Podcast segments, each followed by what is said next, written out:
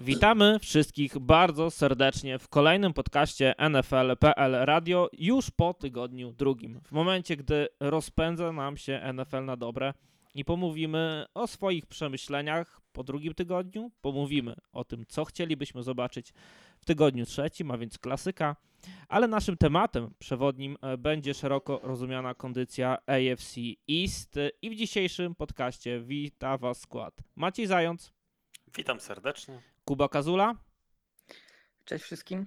e, Witold Cebulewski, Cześć. Hubert Gawroński. Broncos country. That's right. Dzieli i rządzi. Ja nazywam się Karol Potaś. I zanim przejdziemy do Miecha, to na wstępie bardzo chcieliśmy, e, chcielibyśmy podziękować e, naszemu sponsorowi technicznemu, Ojciec Okienko, który nas wspiera w tym, by nasz sprzęt do produkcji audio i wideo był jak najlepszy, a przez to byście mieli jak najlepszy odbiór naszych produkcji. E, Bardzo chcielibyśmy również podziękować naszym 21 e, patronom za ogromne wsparcie, w szczególności Maćkowi Krzywdzie oraz Przemysławowi Nowakowi, którzy wspierają nas w najwyższym progu wsparcia na serwisie Patronite. I jeśli chcielibyście dołączyć do naszych e, 21 wspierających, dołożyć cegiełkę do rozwoju NFL Polska i nas e, wspierać w sezonie 2023-2024, to pamiętajcie, że można to zrobić już od kwoty 7 zł, a szczegóły znajdziecie jak zwykle w opisie naszego odcinka bądź w komentarzu pod podcastem. Zachęcamy też do zostawienia przy podcaście e, subskrybowania, jeśli jeszcze tego nie robiliście w mediach podcastowych, między innymi na Spotify, jakieś gwiazdki, jakieś reakcji, bo to też sprawia, że możemy poszerzać grono naszych odbiorców, odbiorców naszych treści. E, Zachęcamy też do tego, e, by zajrzeć na nasz TikTok, gdzie dzieli i rządzi głównie Kuba mm, Ciurkot. Jeśli posiadacie, jeśli tego jeszcze nie robicie, warto zerknąć, szczególnie dla nowych fanów, bo tam trochę takiej lżej, lżejszej e, wiedzy dotyczącej ligi NFL i nie tylko. E, A jak już gdzieś tam się zakorzenicie i będziecie chcieli zajrzeć e, głębiej w futbol amerykański, to już zachęcamy w te nasze większe media e, i tam wszystko też znajdziecie. Zawsze tam też można podyskutować z nami, można coś, o coś zapytać i z chęcią też tam udzielimy Wam odpowiedzi bądź pokierujemy, gdzie trzeba się udać. Mm, I to tyle słowem wstępu, ale zanim na dobre wejdziemy w dyskusję podcastową, to Witek, pytanie do Ciebie, bo ruszył sezon NFL, też na dobre w Polsacie Sport. E, Pracowałeś przy dwóch spotkaniach w ostatni weekend. Powiedz, jak Ci się pracowało w NFL? Co Liga NFL zmieniła od czasu, gdy ostatnim razem komentowałeś ten produkt w telewizji, bądź w ogóle? Może nic się nie zmieniło. Jak, jak wyglądał ten start sezonu? Jak wyglądał ostatni weekend tak naprawdę Oj, tak, tak. w Polsacie? Miałem okazję robić dwa, tak, miałem okazję dwa robić spotkania. No jeśli chodzi o, powiedziałbym, przygotowanie dla mediów, no to wiadomo, że Media Communication, czyli taki e, site, taki portal, który jest e, dla mediów, on działa. Kiedyś się nazywał NFL Media. Jak ja zacząłem, e, powiedziałbym, miałem konto pierwsze mm, ustalone właśnie w NFL Media, to było w 2003 roku. to się nazywało NFL Media, teraz jest NFL Communications.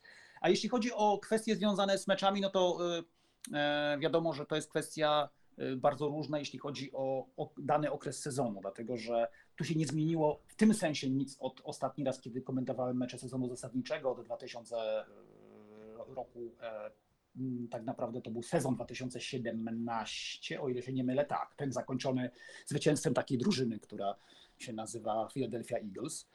E, To był sezon 2017.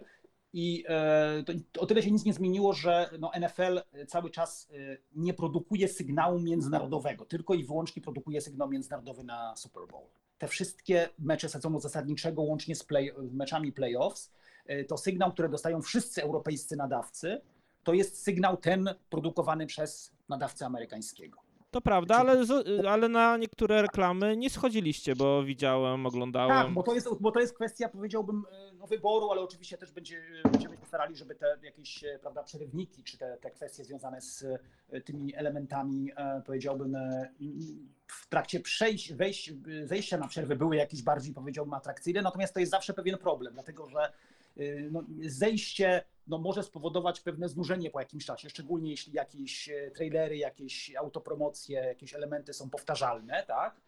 Z drugiej strony, no, nie zejście powoduje to, że w tym czasie, w którym e, jest przerwa i jest e, reklama w telewizji, w tym przypadku dla tych pierwszych slotów czasowych CBS czy Fox, e, to wtedy e, e, to jest, y, powiedziałbym tam, jak my to nazywamy, jakimś nie takie śmieci są. Odwijanie różnych rzeczy dwa razy, pokazywanie, czasem czarny ekran. Także to jest wszystko techniczne wtedy. E, I to się jakby nie zmienia, e, czyli no NFL cały czas e, bazuje dla nadawców z całego świata, zresztą nie tylko europejskich, tak? na sygnale z po prostu poszczególnych stacji, które realizują mecze. Wyjątkiem jest Super Bowl, bo dla Super Bowl jest realizowany sygnał taki międzynarodowy, gdzie są e, już ładne te white shoty, tak? Można to już powiedziałbym no, ładniej opakować i wtedy jakby brak zejścia na jakąkolwiek przerwę niczym nie grozi, tak? W sensie dla widza, tak? Nie grozi czarnym black screenem, e, nie grozi e, jakimś nagle odwijaniem czegoś, e, powiedziałbym takie wrażenie, jakby ktoś coś odwijał na magnetowidzie, tak? Kiedy ktoś, nie wiem, czy, kto, czy pamiętacie, jak e, ktoś pamięta jeszcze magnetowid VHS, jak to wyglądało, jak to się przewijało. No nie wygląda to wtedy najatrakcyjniej. Natomiast e, poza Ludzie tym, tyle nie żyją, Witku. tak? Nie żyją? No nie, nie. Wtedy Ci, się co, ci, co mieli magnetowidy, to już wiesz, to już się piaskiem przysypują.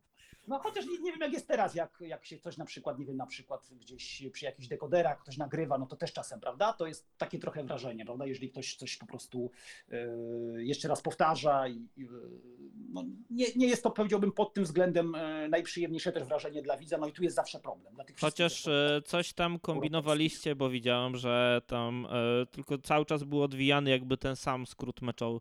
Tak, tak. Już zresztą w tej kwestii powiedziałbym jakoś tam no, gdzieś zainterweniowaliśmy, także mam, miejmy nadzieję, że to się.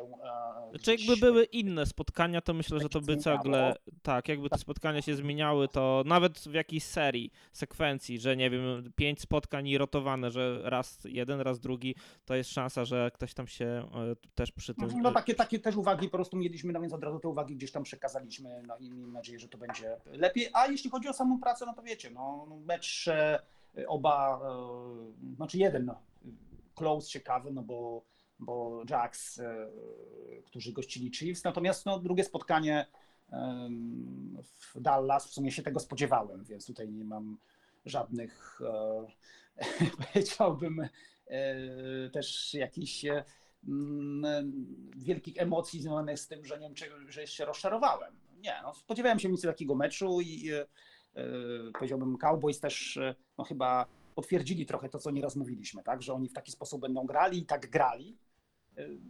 Natomiast Jets, no też w pewnym sensie mnie niczym nie zaskoczyli, tak, Zach Wilson również, ale pewnie przy okazji Jets, no będzie Tak, tak. Myślę, że jeszcze jakieś swoje przemyślenia ktoś gdzieś te, tych Jets wrzuci, bo, bo ciągle o nich się mówi. Ale jeszcze, żeby Witku tak dokończyć te e, wątki przeszłości, bo na streamie mówi, mówiłem ja o tym meczu półfinałowym, drugim meczu półfinałowym e, ILF. E, Maciek o Warsaw Sirens. Ty znów komentowałeś mecz sobotni i o tyle ciekawy, że zakończony niespodzianką, bo ekipa Stuttgart Search w półfinale ILF-u mm, wyeliminowała e, w Austrii Vienę Vikings, e, a to też wydarzenie o tyle może niewdzięczne dla ekipy z Austrii, bo rekordowe zainteresowanie, jeśli chodzi o media wszelakie, no i rekord kibiców na trybunach, ponad 10 tysięcy, no i zdarzył się klops. Tak jest. No, czy powiedziałbym tak, że, że Vi- Vikings już w tym sezonie trochę flirtowali z jakimiś porażkami, tak? E, e, Ale w tym meczu e, no, nie poradzili sobie jednak z big plays rywali. Czy siłą e, Vikings no, było to, że oni powiedziałbym, no, w tych meczach się zawsze trzymali, tak? Natomiast tym razem było za dużo big plays, był fumble return na touchdown, była pierwsza akcja search 65-yardowa e, na touchdown. No było tego po prostu wszystkiego za dużo i tą swoją jakby solidnością nie byli w stanie Vikings e, takiego meczu wygrać. Mi się wydaje, że Vikings e, e, zdecydowanie lepiej robili, gdyby, od początku trochę starali się bardziej kontrolować ten mecz. E, W sensie większej liczby, e, jeszcze większej liczby biegów. Starali się to robić. Trochę w drugiej połowie więcej e, Florian Wigan e, biegał, e, ale znów te e, błędy, straty i te big plays e, spowodowały, że Vikings to przegrali. No oczywiście e, bardzo dobry mecz Search, tak. E, To cały czas jest taka drużyna, która nas ciągle zaskakuje. I Hennessy zagrał dobre spotkanie, ale także no oczywiście Daryl Stewart, tak, który jest Tak. e, był- byłem receiverem e, Michigan State Spartans, także grał w New Jersey Generals w USFL. No on tak naprawdę, no to był taki zawodnik, którego już można było od pewnego momentu meczu patrzeć, gdzie jest ustawiony na linii i obserwować jego ścieżkę, bo było duże prawdopodobieństwo, że do niego piłka trafi w pewnym momencie. I on tak naprawdę no, przyczynił się walnie do tego, że mm, ostatecznie Search e, wygrali.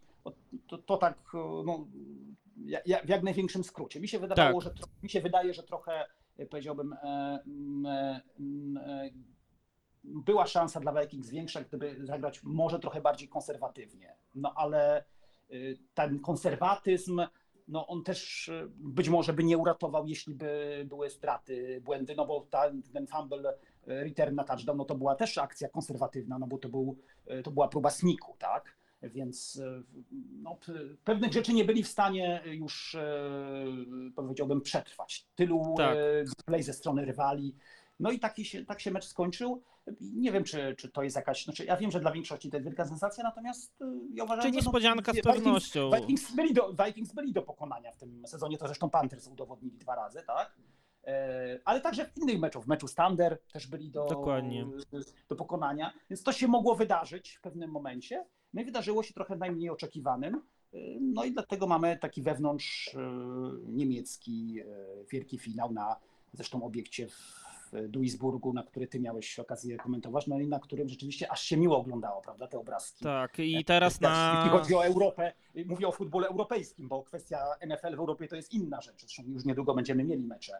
W następnej e, kolejce zacznie się ta seria meczów europejskich, ale jak no, e, futbol europejski, ten jelefowski to jest inna rzecz. No i oglądanie tego obiektu w Duisburgu to była samego obiektu i atmosfery to była czysta przyjemność. Tak, a na, na, na meczu finałowym ma być jeszcze więcej ludzi, mediów, e, różnych atrakcji, więc też jestem ciekawy, jak to będzie wyglądać.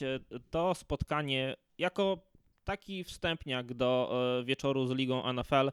E, Zachęcamy mm, Rheinfire kontra Stuttgart Search, e, niedziela godzina 15.15 na antenie e, Polsatu Sport News i jeszcze tylko jedno takie a propos tego Stuttgart Search warto dodać.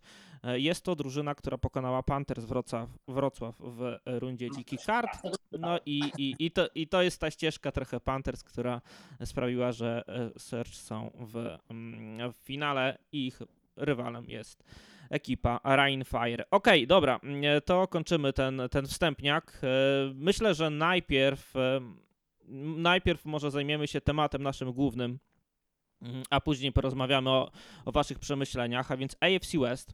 Kuba, nie, pe, jesteś przedstawicielem, jakby to nie, nie powie, no tak to trzeba powiedzieć, trochę fa- fanów Patriots e, w Polsce i, i, i, i też przygotowujesz na, u nas na stronie ten specjalny swój cykl, analizujesz wszystko to, co, to, co się dzieje e, w dywizji. E, W ostatnim tygodniu graliście mecz z Miami Dolphins, e, więc też masz dobry pogląd na Dolphins. Mm, Bills i Jets oczywiście też z pewnością śledzisz, jak zresztą my wszyscy, ale te, te drużyny tobie są pewnie najbliższe. Powiedz, czy kondycja e, tej e, dywizji ciebie w jakiś sposób zaskakuje i to, jak te spotkania wyglądają i przede wszystkim jak Dolphins wyglądają.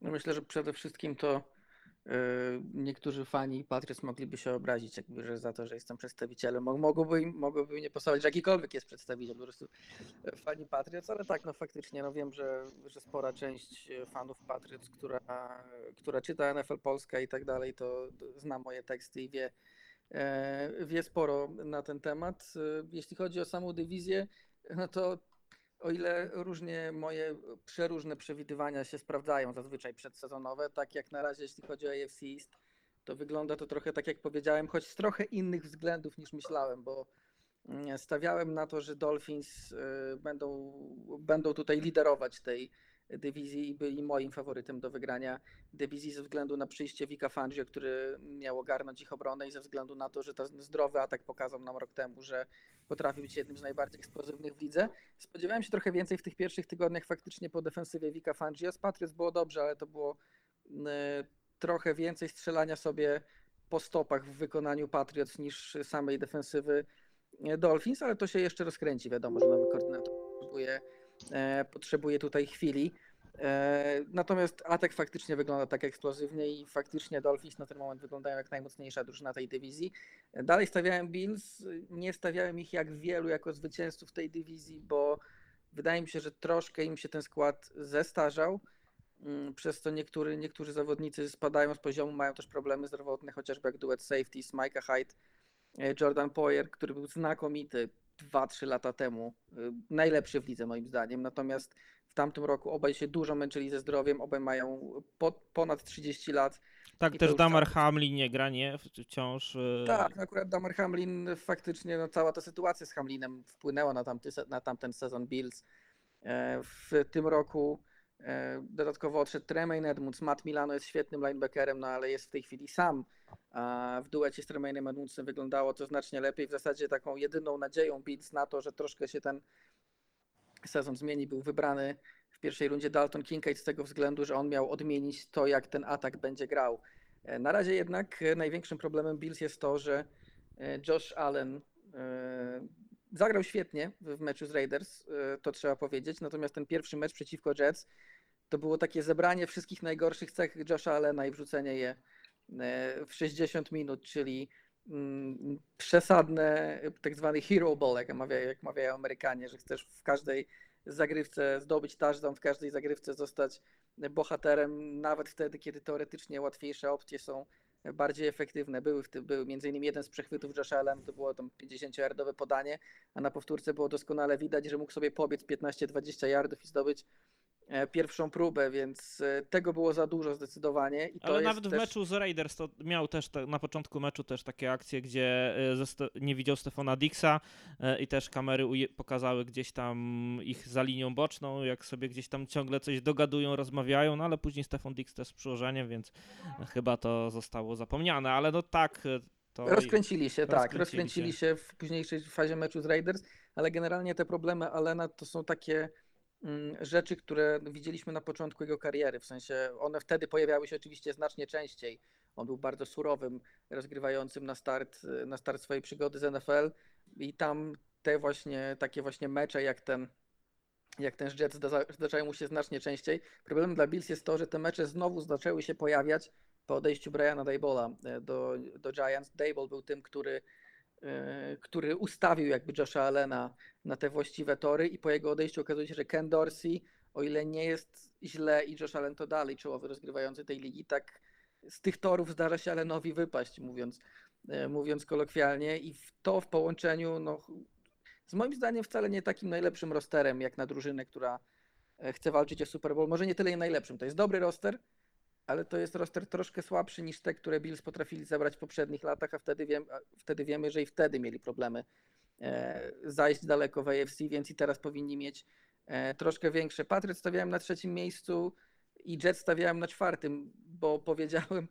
powiedziałem swego czasu, że mam takie po prostu przeczucie, które nie wiedziałem, czy bierze się z mojej niechęci do Jets jako fana Patriots, czy może z czegoś innego, że ten projekt w Jets się rozpadnie. No i trzeba przyznać, że wygląda na to, że się rozpadnie, choć oczywiście nie miałem na myśli kontuzji Arona Rodgersa. To od razu muszę powiedzieć, nikomu nigdy kontuzji nie, nie życzę ani nie przewiduję, bo tego się przewidzieć za bardzo nie da. Natomiast wygląda na to, że faktycznie Jets mogą mieć problem, ponieważ o ile są takie momenty jak pierwsza połowa teraz, teraz meczu z Cowboys, gdzie e, no, było, było takich może półtorej kwarty, gdzie oglądało się Zaka Wilsona i myślało, no to jest jeszcze to jest jeszcze w miarę, to nie jest jakieś super, ale e, ujdzie w tłoku taka gra i, i mogą z tym Jets coś zrobić. Tak potem przychodzi druga połowa, gdzie Zach Wilson był znowu tym Zackiem Wilsonem z poprzedniego roku i rzucał przechwyty z, z najdziwniejszych pozycji, z najdziwniejszych e, piłek, dlatego to będzie bardzo duży problem dla Jets i na ten moment obawiałbym się, że może się to skończyć podobnie jak w tamtym roku, gdzie e, zajęli, e, zajęli ostatnie miejsce w dywizji z bilansem takim średnim, więc automatycznie nie mają wysokiego wyboru, bo jednak ich obrona jest na tyle dobra, że nawet przy samym e, przy źle grającym Zaku Wilsonie będzie ich utrzymywać w meczach bardzo długo. Natomiast jeśli chodzi o Patriots, Patriots mają trochę podobny, e, podobny przypadek do Jets. Też mają obronę, która będzie ich, jak to ktoś ładnie ujął, utrzymywać w meczach, w których Patriots, Patriots być nie powinni. To był taki mecz z Dolphins właśnie teraz. E, oglądałeś ten mecz i myślałeś, No nie no, no Dolphins są wyraźnie lepsi. Przecież to tu się nie ma, nie ma prawa nic wydarzyć, żeby tu cokolwiek im zagroziło. Są lepsi, lepiej grają i tyle, a potem przychodzi czwarta kwarta i się okazuje, że jest tylko jedno posiadanie różnicy i Patriots mają piłkę w rękach, więc o ile grają słabiej, o tyle mają szansę. I tak może być e, nadal. Ja, ja, ja z perspektywy fana Patriots bardzo, e, bardzo się cieszę, że już nie muszę oglądać ataku Mata Patrici i mimo tego, że ten atak dalej ma swoje problemy i dalej jest nieregularny, to i tak jest 10 razy lepszy od tego, co było w tamtym roku. Mam wrażenie, że e, dwa mecze Billa O'Briana były same znacznie bardziej kreatywne niż 17 meczów Mata Patrici. Rok temu, rok temu był problem z, głównie z trenerem, teraz są inne problemy. Teraz są problemy chociażby z kontuzjami, bo linia ofensywna Patriots jest dziesiątkowana kontuzjami na początku sezonu. Mac Jones musi rzucać bardzo szybko, ma chyba jeden z najszybszych e, rzutów w lidze, jeśli w tym roku, bo musi po prostu, bo inaczej jest presja, co widzieliśmy w meczu z Dolphins. Natomiast e, Ale Obrona- Trenta Browna poskładaliście w jakiś sposób dosyć. Myślałem, że już jest przegranym zawodnikiem po tym, jak odchodził z Raiders, a, a udało się znów gdzieś Patriots e, dać mu tlen i znowu gra. I chyba jest takim jednym z ważniejszych punktów e, tej ofensywnej. jeszcze raz o kim powiedziałeś, nie o. Trencie Brownie. A o Trencie, tak. Znaczy trend, trend tak, trend no właśnie nie zagrał Kroplówka mu została odpowiednio podana i, i, i zaczął grać tak, lepiej. Trent nie zagrał w meczu z ze względu na wstrząsienie mózgu. Teraz dostał lekką podwyżkę. Patriot zdaje się. no, Podpisywali z nim kontrakt, kiedy był prawym taklem. Teraz został przesunięty na lewego takla i tak podwyżka to chyba ze względu na to, że zmieniła się, że tak powiem, ważność jego, jego pozycji. Ale tak, no Trent nie ukrywał wielokrotnie, że on w całej swojej karierze w Patriots czuł się najlepiej. Nie wiem już z czego to wynika, bo wielu zawodników z kolei powtarza, że Patriots to bardzo trudny teren, żeby trenować, żeby grać e, bo są duże wymagania, natomiast trend zawsze powtarzał, że tu się czuje najlepiej. To widać po tym, jak gra, bo faktycznie jest w tej chwili najlepszym liniowym e, Patriots w tym sezonie i było widać, że bez niego w meczu z Dolphins no, dzieje się dramat z tej lewej Tak. strony. E, Dzisiaj widziałem już informację, że wrócił na trening, także miejmy nadzieję, że pod tym względem już będzie dobrze. Jeśli ta linia będzie zdrowa, to ten atak ma szansę być nie jakiś dobry, ma szansę być, ma szans, szansę być solidny. A przy, tym, e, a przy tym, jaka jest obrona, to wystarczy Patriots na, na walkę o playoffy. Czy skuteczną, to się okaże, bo e, ja też mówiłem, że i pisałem w tekstach chociażby na NFL Polska, że jak dla mnie Patriots będą w tym roku wyraźnie lepszą drużyną niż w tamtym, ale to nie, ale to nie znaczy, że będą mieli lepszy bilans, ponieważ mają znacznie, znacznie trudniejszy terminarz niż, niż mieli rok temu. Każda drużyna z AFC East ma w tym roku no, pff, bardzo trudny, bardzo trudny terminarz, ponieważ łączą się z AFC West, czyli z Chiefs, Chargers, Broncos, Raiders i z NFC East, czyli z Cowboys, Eagles, e, Giants i Commanders. Dodatkowo dochodzą jeszcze pojedyncze mecze Więc jest Gdzie się wykrzaczyć. Tak mówiąc tak, no, bardzo generalnie obrazowo. tak jak, e, tak jak zdarzało się, z tego co pamiętam, w w poprzednich latach, kiedy no co roku w zasadzie były dwa, trzy takie mecze, gdzie no jak Patriots będąc tą no średnią drużyną, bo ani, ani nie, są super słabi, ani nie są super dobrzy, są po prostu średniakami w ostatnich latach. No i w każdym, w każdym e, z poprzednich lat były takie dwa, trzy mecze w sezonie, gdzie jako średnia drużyna można było powiedzieć, ok, no tutaj będą wyraźnymi faworytami, to powinni wygrać i zazwyczaj wygrywali. W tym roku nie ma ani jednego takiego meczu. E, Trudno mi wskazać, no może Jets bez Arona Rodgersa będą czymś takim, bo w pewnym sensie przypominają tych Jets tam, z tamtego roku, których Patriots e, dwukrotnie e, pokonali, natomiast e, no muszą też to zrobić, bo jeśli się okaże, że teraz w trzecim tygodniu nie wygrają z Jets, no to będzie powód do zmartwień. Na razie zmartwień wielkich nie ma, bo przegrali z dwiema drużynami, które były wyraźnymi faworytami, dlatego wydaje mi się, że na ten moment Dolphins Bills oczywiście grają o zwycięstwo w dywizji, o najwyższe cele i tak pewnie zostanie. Natomiast e, Patriots i Jets grają o playoffy, chociaż i w jednym, i w drugim, e, i w jednym, i w drugim przypadku można powiedzieć, że e, to się dopiero okaże, co najmniej jeszcze myślę kilku tygodni potrzebujemy i u Patriots, żeby zobaczyć jak ten atak będzie wyglądał długofalowo pod wodzą Billa O'Briana i u Jets, żeby zobaczyć jakiego Zaka Wilsona oglądamy w tym roku i czy jednak będzie się powtarzał znacznie częściej ten z ubiegłego sezonu, czy jednak chyba- będzie trochę, trochę więcej jakości. Chyba go nie będziemy, myślę, do końca sezonu oglądać jako startującego, e, rozgrywającego, bo wydaje się, że że odpowiedź już znamy, przynajmniej na ten moment. Nie jest to chyba zawodnik, który pociągnie długofalowo Jets, ale e, do tego jeszcze pewnie wy się odniesiecie. E, Kuba o tym nie wspomniał, ale Maciek wspomnę tobie, bo też jesteś fanem draftu i śledzenia różnych typów. A tu mam fajne nawiązanie, bo Christian Gonzalez po stronie Patriots zamknął nam Tyrika Hilla w meczu z Miami Dolphins E, i e, chyba podczas ostatniego podcastu, albo może dwa wcześniej, e, mówiłeś o tym, że wiadomo, że trzeba Tyryka Hilla podwajać i później się zajmować całą resztą, a tutaj on chyba sam go zamknął. Powiedz, jak, co sądzisz? Znaczy, Gonzalez poradził sobie z Hillem znakomicie. Znacznie lepiej niż się spodziewałem. Jak, zwłaszcza biorąc pod uwagę, że to jest jednak rookie. Drugi mecz Ale- w karierze NFL. No, Ale jak dobrze pamiętam, to w meczach Chiefs e, Patriots e, Belichick zawsze znajdował jakieś metody na Hilla. E, Tak, to znaczy był były jeden- dwa, mecz, dwa pierwsze mecze z tymi Chiefs z Tyreekiem Hillem. Hill bodajże miał w pierwszych dwóch meczach przeciwko Patriots jakieś 300 yardów, trzy przyłożenia czy coś takiego. E, I od tamtej pory Bill Belichick chyba postawił sobie za cel, że on będzie, że go nie obchodzi nic innego, jeśli jest Tyreek Hill na boisku, jego musi zamknąć i faktycznie od tamtej pory Hill przeciwko Patriots ma zazwyczaj jedne ze słabszych meczów w sezonie. Tak, no i, i zwykle brało się to w mniejszym lub większym stopniu z tego, że Hill był podwajany, a tutaj jak się okazało nie trzeba go aż tak podwajać. Gonzalez poradził sobie z nim znakomicie moim zdaniem i no wyrasta zdecydowanie na jednego z najlepszych cornerbacków tej klasy, co absolutnie nie powinno być dla nikogo zaskoczeniem, bo tak miało być. A jak widzisz ogólnie całą kondycję tej, e, tej dywizji, bo e, pamiętamy mecz, ten pierwszy mecz e, Dolphins chociażby, bo skoro jesteśmy też przy Dolphins trochę, trochę możemy tutaj pogrzebać. Kuba nam rozłożył to, jak to wygląda w Patriots. To Dolphins zagrali mecz Chargers i ten trudny mecz wygrali. Później zagrali mecz z Patriots. Może to wcale nie był taki dla nich aż bardzo wielkie wyzwanie, no ale jak Kuba też wspomniał, było w końcu tylko jedno posiadanie różnicy i Patriots e, mieli piłkę w dłoniach, więc e, też wcale nie było tak łatwo. Co sądzisz o tej drużynie? Bo niby dwa zwycięstwa, ale No, Dolphins są bardzo trudni do oceny w tej chwili, bo z jednej strony zdobywają tych punktów naprawdę sporo, są chyba w top 3 ligi pod tym względem, ale z drugiej strony też tracą tych punktów dużo. No spodziewałem się jednak, że, że Vic Fangio trochę lepiej ogarnie tę defensywę, w której może nie ma jakichś niesamowitych nazwisk, ale trochę talentu tam jest.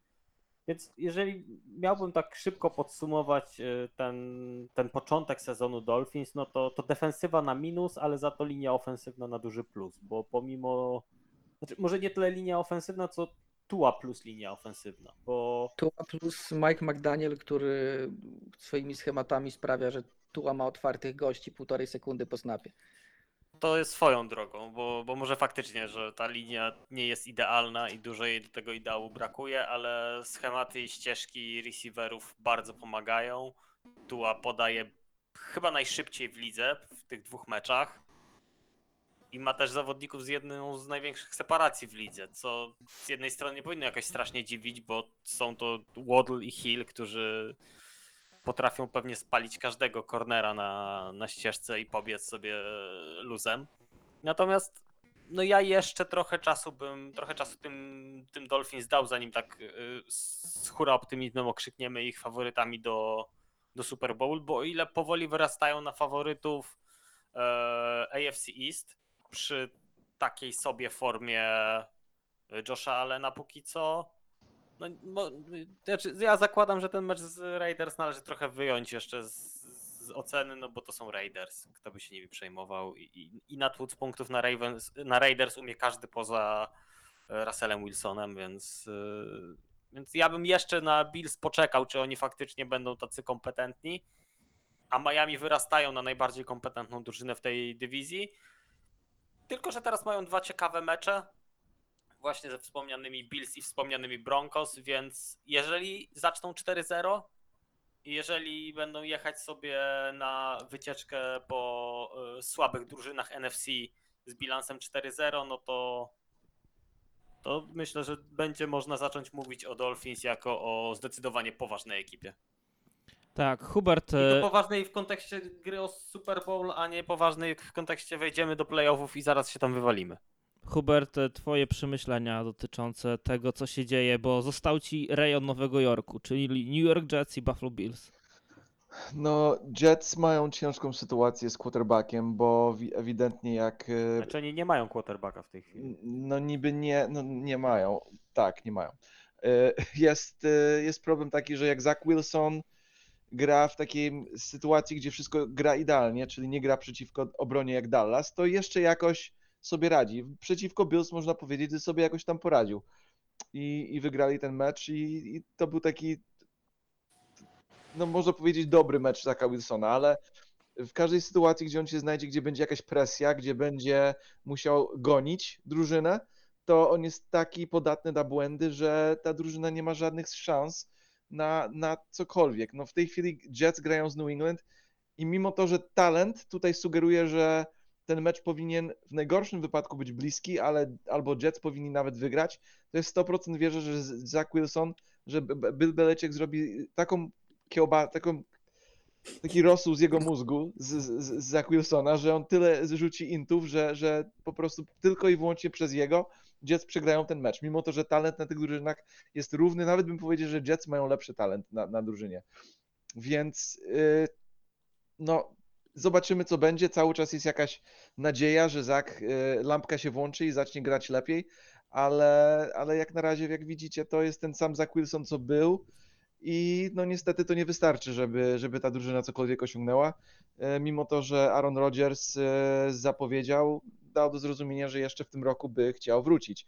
Więc No ale to by było na playoffy, tam trzeba najpierw wejść. no to trzeba najpierw wejść, dokładnie. Więc jedyna, jedyna opcja jest taka, i nie wiem jak wy myślicie, że jeszcze tak dwa mecze Zaka Wilsona, takich e, no powiedzmy przy- przykrych, i Jets będą może kombinować e, na wymianę, może jakiegoś Cousins, bo w tej chwili Jets mają Patriots, Chiefs, ja jeszcze Ale tam też jeśli chodzi, z Patriots, tak? je, jeśli chodzi o bieganie, to tam Brees Hall też się buntował w mediach społecznościowych, No tak. bo- Dalvin tak, Cook tak, to samo.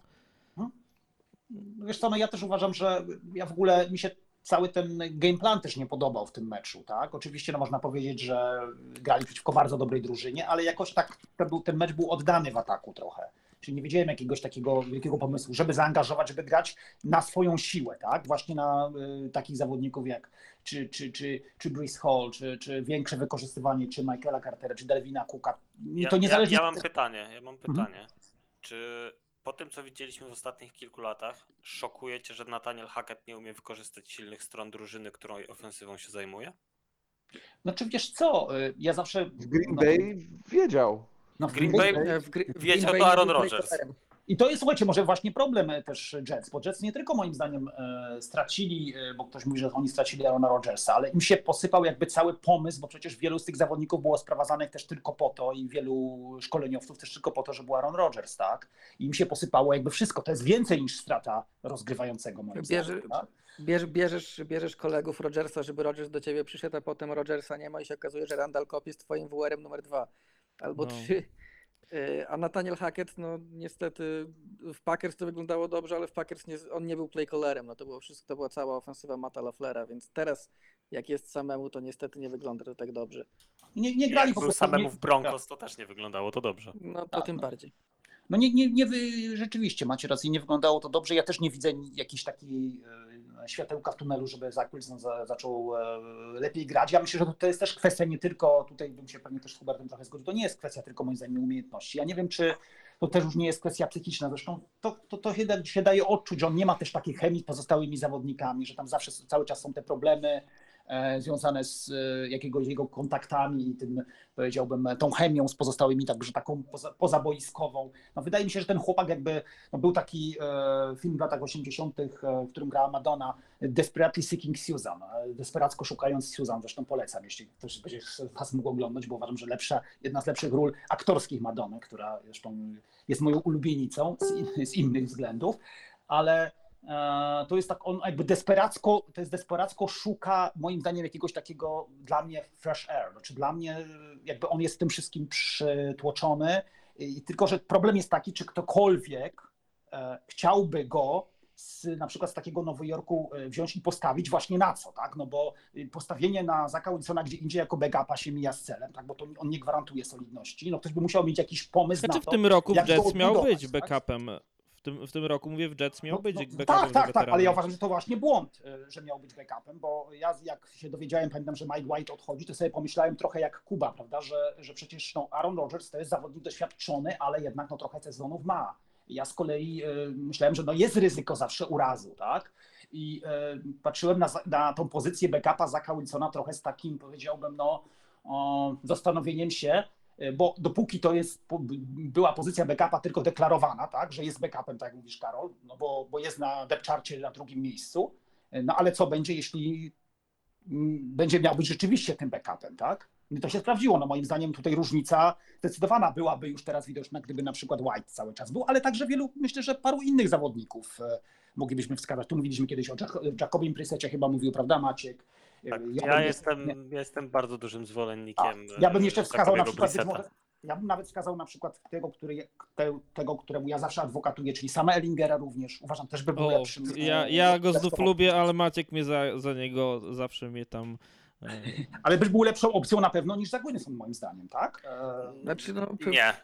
nie? Nie, nie, no, nie, nie. Zależy, no sam Ellinger w tamtym roku w złych Colts grał mniej więcej tak samo źle jak Zach Wilson w, złych, w złym ataku Jets, można tak, można tak powiedzieć. Tylko, że wiesz, tylko, że no, ja, ja bym cały czas bronił Ellingera, dlatego że on został już wstawiony no, do, do, wiesz, do, Do trupa. Powiedziałbym, do składu i grał już w takiej sytuacji, kiedy była już totalna dekompozycja. No tak, no tak jakby Tak. można powiedzieć, I że Ja Na tylko jedną rzecz mecze, jeszcze. kiedy już, Ja, kiedy już nie było Colts w ogóle, prawda? ja tylko jedną rzecz odnośnie presji na Zaka Wilsona i tak dalej.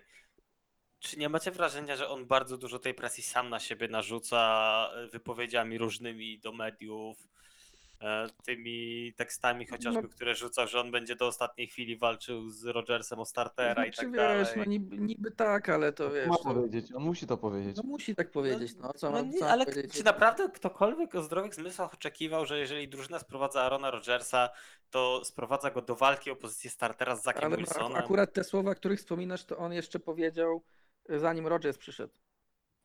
To, było, to była odpowiedź na pytanie, co będzie, jeśli, jeśli Jets ściągną ci jakiegoś rozgrywającego, a niekoniecznie nie, chodzi, nie chodziło o Rodgersa wtedy. No wiecie, no Jets są w trudnej sytuacji, no to Robert Sala też się stara trochę tak budować psychicznie e, Zaka Wilsona i powtarza te różne takie powiedziałbym no rzeczy no, no klasycznie Dopóki e, walczysz, jesteś propagandowe zwycięzcą. nawet, bo ja tego nie, nie nazywam elementem public relation, no bo public relation się opiera jednak na jakichś faktach, na reputacji, a to są trochę propagandowe takie hasła, żeby jakoś go podbudować, żeby tak grze go wynieść. Znaczy, no przede wszystkim, przede wszystkim Zach Wilson, tu mówię już bardziej boiskowo, e, potrzebowałby spokoju, mam wrażenie, żeby się rozwinąć, a raz już pomijając fakt, że na Jets jest presja, no bo postawili wszystko na to, żeby wygrywać i teraz będą chcieli wygrywać za wszelką cenę, a dwa, że taka dosłowna presja, ponieważ e, linia ofensywna Jets jest w tej chwili poskładana na trytytki chyba i nie, i nie bardzo trzyma w dodatku, więc nie dojdzie, że nie ma tego spokoju poza boiskiem Wilson, to jeszcze nie ma tego spokoju, którego potrzebuje na boisku, żeby jakkolwiek e, wejść e, w, w ten rytm i zacząć, zacząć grać, więc On nie ma czasu, jakby tak masz rację, Kuba, on nie ma czasu jakby podwójnie, nie ma czasu w Tak. sensie, żeby się rozwinąć i nie ma czasu w każdym zagraniu.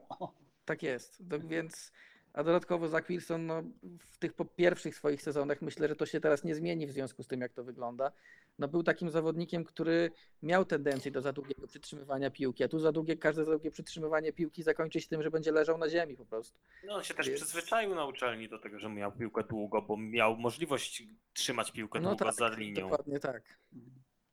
No właśnie, no więc e, można gdzieś.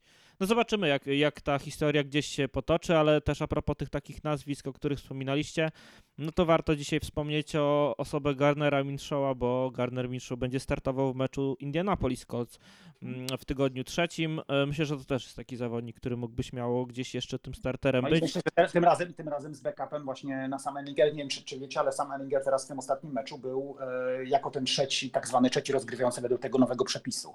Był umieszczony w e, rosterze jako nieaktywny gracz, ale tak zwany trzeci. E, Tak, ten emergency rozgrywający. Tak, emergency rozgrywający. Tak. Okej. E, No, gener- Mhm. kończy, kończąc wątek Wilsona, można jeszcze powiedzieć, że faktycznie, jeśli tak będzie, jeśli znowu wejdzie na mecz z Billem Beliciciem i znowu obrona Belicika będzie sprawiała, że on, e, jak kiedyś sam Darnold, widzi duchy i nie wie, co się dzieje na boisku, no to faktycznie będą pewnie Jets szukać gdzieś indziej. Tu Hubert wspomniał Kazinsa, to była oczywiście bardzo dobra opcja, ale wydaje mi się, że Vikings mimo wszystko nie chcą się z nim na razie rozstawać. Chyba, żeby mieli jakiś naprawdę dramatyczny Gra, start. gra piękną piłkę w 5 tej chwili. 0-6. Tylko, że, tylko, że kiedy, w któr... nie no, Cousins gra pie... piękną piłkę, więc to, to, to jest numer jeden. Numer dwa, jeszcze zbyt wcześnie, żeby tak poddawać się, ale za dwa tygodnie, jakby Vikings nie zaliczyli ani jednego wygranego mecza, to no sorry, patrząc to, na to, jak, jak podchodzą do tego trener i generalny menadżer w Vikings, to myślę, że mimo wszystko nie, bo oni chyba są takimi typami, że oni za wszelką cenę będą grać do końca o każde zwycięstwo. Tak to przynajmniej wyglądało w poprzednich sezonach. No ale te nazwiska inne wspomniane, myślę, że to jest coś, o czym można pomyśleć, czyli na przykład Brissett czy Minshew. Myślę, że na pewno jeśli Jets będą dzwonić, to zadzwonią i do Colts, i do Commanders, żeby zapytać, czy e, jaka by była cena za obydwu panów. Niewykluczone, że będzie zaporowa, bo pewnie biorąc pod uwagę, co się teraz wydarzyło i to, że Minshew za chwilę będzie musiał zagrać, to pewnie Colts nie będą się chcieli tak łatwo go pozbywać. Natomiast no, może, mogą Jets, zdesperowani Jets mogą kogoś przekonać, żeby oddał swojego bardzo wartościowego backupa. Tak, no ja jeszcze bym chciał tylko, ja jeszcze bym chciał tylko jedną rzecz nawiązać do tego trochę, co mówił Kuba o Patriots, bo mi się generalnie Patriots podobali w obu meczach, tak? Ja wiem, że oczywiście jest e, 0-2, też uważam, że Bill O'Brien na razie robi e, dobrą robotę. Zresztą ja zawsze byłem raczej człowiekiem, którego e, bronił, szczególnie kiedy jeszcze był e, samodzielnie tylko i wyłącznie coachem w e, Texans, czyli nie potem jak był coachem i generalnym menedżerem, tak? E, Bo uważam, że on wtedy pokazywał jako head coach pewną kreatywność, czyli e, te, te jego drużyny, czy jego Texans, mówię o połowie tej dekady poprzedniej, e, mniej więcej, tak? No to były drużyny przecież, które z bardzo, mm, powiedziałbym, przeciętnym personelem jednak osiągały dobre wyniki, tak? E, Natomiast no jeszcze chciałem e, pochwalić e, Chada Rylanda, bo to fajny kicker. Ja go obserwowałem e, jeszcze w e, Eastern Michigan. E, I e, no cieszę się, że na razie jest wszystko ok, bo wiem, że pewnie ten wybór w drafcie, e, tu Kuba powie, kickera miał pewnie swoich, powiedziałbym, e, wrogów, jeśli chodzi o... No, to, no, tam, to był wybór dość wysoki, dodatkowo tam był trade-up po kickera, więc dla, Tak, to, tak, dlatego tak, miał dokładnie tak. Natomiast Ale- oczywiście ale- to, Mhm. to jest taki wybór, że jeśli Chad Ryland zostanie dobrym kickerem na lata, to nikt tego nie będzie pamiętał, gdzie on został wybrany. To prawda, to prawda. E, Jakbyś miał, Hubert, postawić kropkę przy, przy tej e, dywizji, czy jest coś, co chciałbyś szczególnie e, wyróżnić po tych dwóch tygodniach, e, patrząc na, na postawę tych wszystkich e, czterech ekip? no, jedyna rzecz to myślę, że można bezpiecznie powiedzieć to, że jak Tua będzie grał, będzie zdrowy, to Dolphins y, raczej powinni tutaj nie, że dominować tą dywizję, ale tak prowadzić przynajmniej przez, przez dłuższy kawałek roku i, i raczej wygrać. Y, Jestem jeszcze bardzo zdziwiony, jak Josh Allen gra. To jest troszeczkę taka, taki bipolar podejście, że jeden mecz piękny, drugi mecz fatalny i, i trzeba po prostu zwracać uwagę na, na, na resztę tego sezonu pod tym względem, bo ja, ja nie wiem, czy Josh Allen się troszeczkę zamienia w Carsona Wentza i tutaj wychodzi coś dziwnego, więc zobaczymy, ale, ale to, to są Josh Allen i jego, i jego jakby niekonsystentna gra mnie tutaj najbardziej ciekawi w tej chwili, bo Myślę, że, myślę, że porażka z, Jets, porażka z Jets mu może pomóc, bo gdyby to jakoś przepchnęli i wygrali, to pewnie szybko byśmy zapomnieli o tym, co się tam działo, a jak przegrali, to wszyscy na nich naskoczyli, no bo jak to można po końcu w ogóle w meczu z Jets, którzy stracili od razu Arona Rodgersa, Bills mieli taką sytuację, jak można to przegrać i myślę, że to jest ten moment, w którym Josh Allen trochę sam sobie może e, stwierdził gdzieś po cichu w głowie, że faktycznie przesadzam z tym, co się dzieje na boisku i było widać efekty e, z Raiders, bo no, czasem takie wstrząśnięcie może być pozytywne i wcale nie, nie wykluczam, że tak było w tym wypadku. Tak, ja tylko dodam, e, wcale nie broniąc Raiders, bo zagrali bardzo słaby mecz, ale e, możecie jakby to bardziej bądź mniej poważnie brać e, pod uwagę, ale Josh Allen tej formie z meczu z Raiders, to myślę, że byłby nie do pokonania przez nikogo. Po prostu dostrzegał wszystko. Trzy piłki chyba tylko przerzucił. Grał fantastycznie i do tego jeszcze grała, e, dobrze funkcjonowała ta gra biegowa. Oczywiście tam defensywa Raiders e, też się do tego przyczyniła, ale po prostu był świetny. To był ten Josh Allen y, z takiej wersji, którą wszyscy y, fani Bills chcieliby widzieć zawsze, ale no przez to, że jest... To ja tylko, Mhm. żebyś, żebyś tak nie, nie mógł się ekscytować zanadto, Co prawda to jest statystyka dotycząca zeszłego sezonu, bo ten sezon jest jeszcze za krótki, żeby jakkolwiek miarodajne wnioski z niego wyciągać, ale przypomnę ci tylko, że według expected points obrona Raiders była na plusie tylko w dwóch meczach Ale to z poprzedniego zeszłego sezonu. sezonu, to wiesz, to pół, pół No fa- składu nie, wymienione. faktycznie wzmocnień dokonali teraz. No niestety, No no teraz w drafcie w obu meczach tak. są na dużym minusie pod względem expected points, bo w meczu z Buffalo Bills No ale Buffalo sumary- Bills nie, po, nie sumarycznie obrona przyniosła Raiders minus 27 punktów, a w meczu z Denver minus 10. Tak, ale patrząc też przez pryzmat tego, ilu ruki zawodników gra w defensywie, e, to trzeba gdzieś tam brać, że oni te będą, będą, popeł- będą, będą popełniać, ale generalnie nie jest to, myślę, coś, przez co Raiders będą przegrywać, a ofensywa i bardzo krótkie podania, bo zresztą jak zobaczycie jakieś, jakiekolwiek analizy z tego meczu i jak grała defensywa Bills przeciwko Raiders, to wszyscy byli bardzo wysoko, bo wszyscy wiedzieli, że e, ja wiem, Derek Carr miał swoje momenty, był różny i, i, i, i wszyscy wiemy, że też chimeryczny.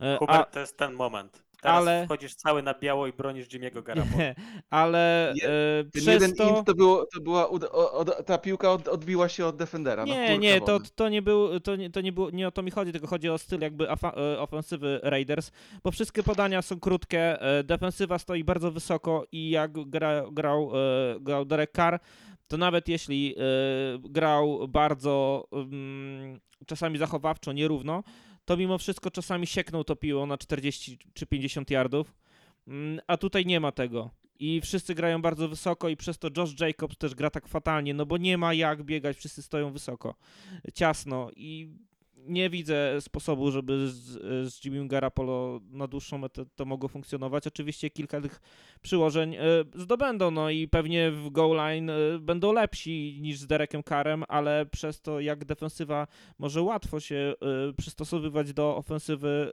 Raiders, nie, nie, dużo, nie wróżę im na dłuższą metę dobrej przyszłości, ale to też może, może o to chodzi, bo trzeba gdzieś tą drużynę przebudowywać i gdzieś pewnie w drafcie To ja, wybierać. ja dam ci jeden mały uśmiech. Nieduży, ale zawsze.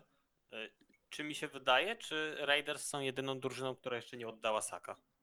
Tak, oni mają fantastyczną linię ofensywną. to jest jestem, po prostu. Jestem ka- bardzo zaskoczony, ja ci bo już mówiłem przed to nie tygodniem. jest ten coś, czego się spodziewałem. Carmen, Carmen Brisilo to jest po prostu jakiś gościu. Powiedz Kuba, bo może znasz jakąś historię, skąd wy go wycz- wyczarowaliście, ale jest gościem genialnym, jeśli chodzi o trenerowanie linii ofensywnej i z tej Znaczy, no, z gołego to bata gość- zrobił naprawdę fajną, kompetentną linię ofensywną.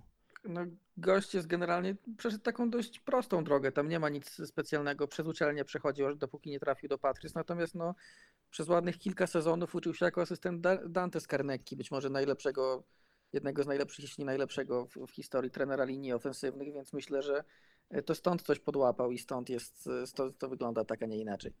Okej, dobra, przechodzimy do podsumowania tygodnia drugiego po jednym wskazaniu, bo, je, e, bo e, może też tak nawet e, zacznę Witku od ciebie.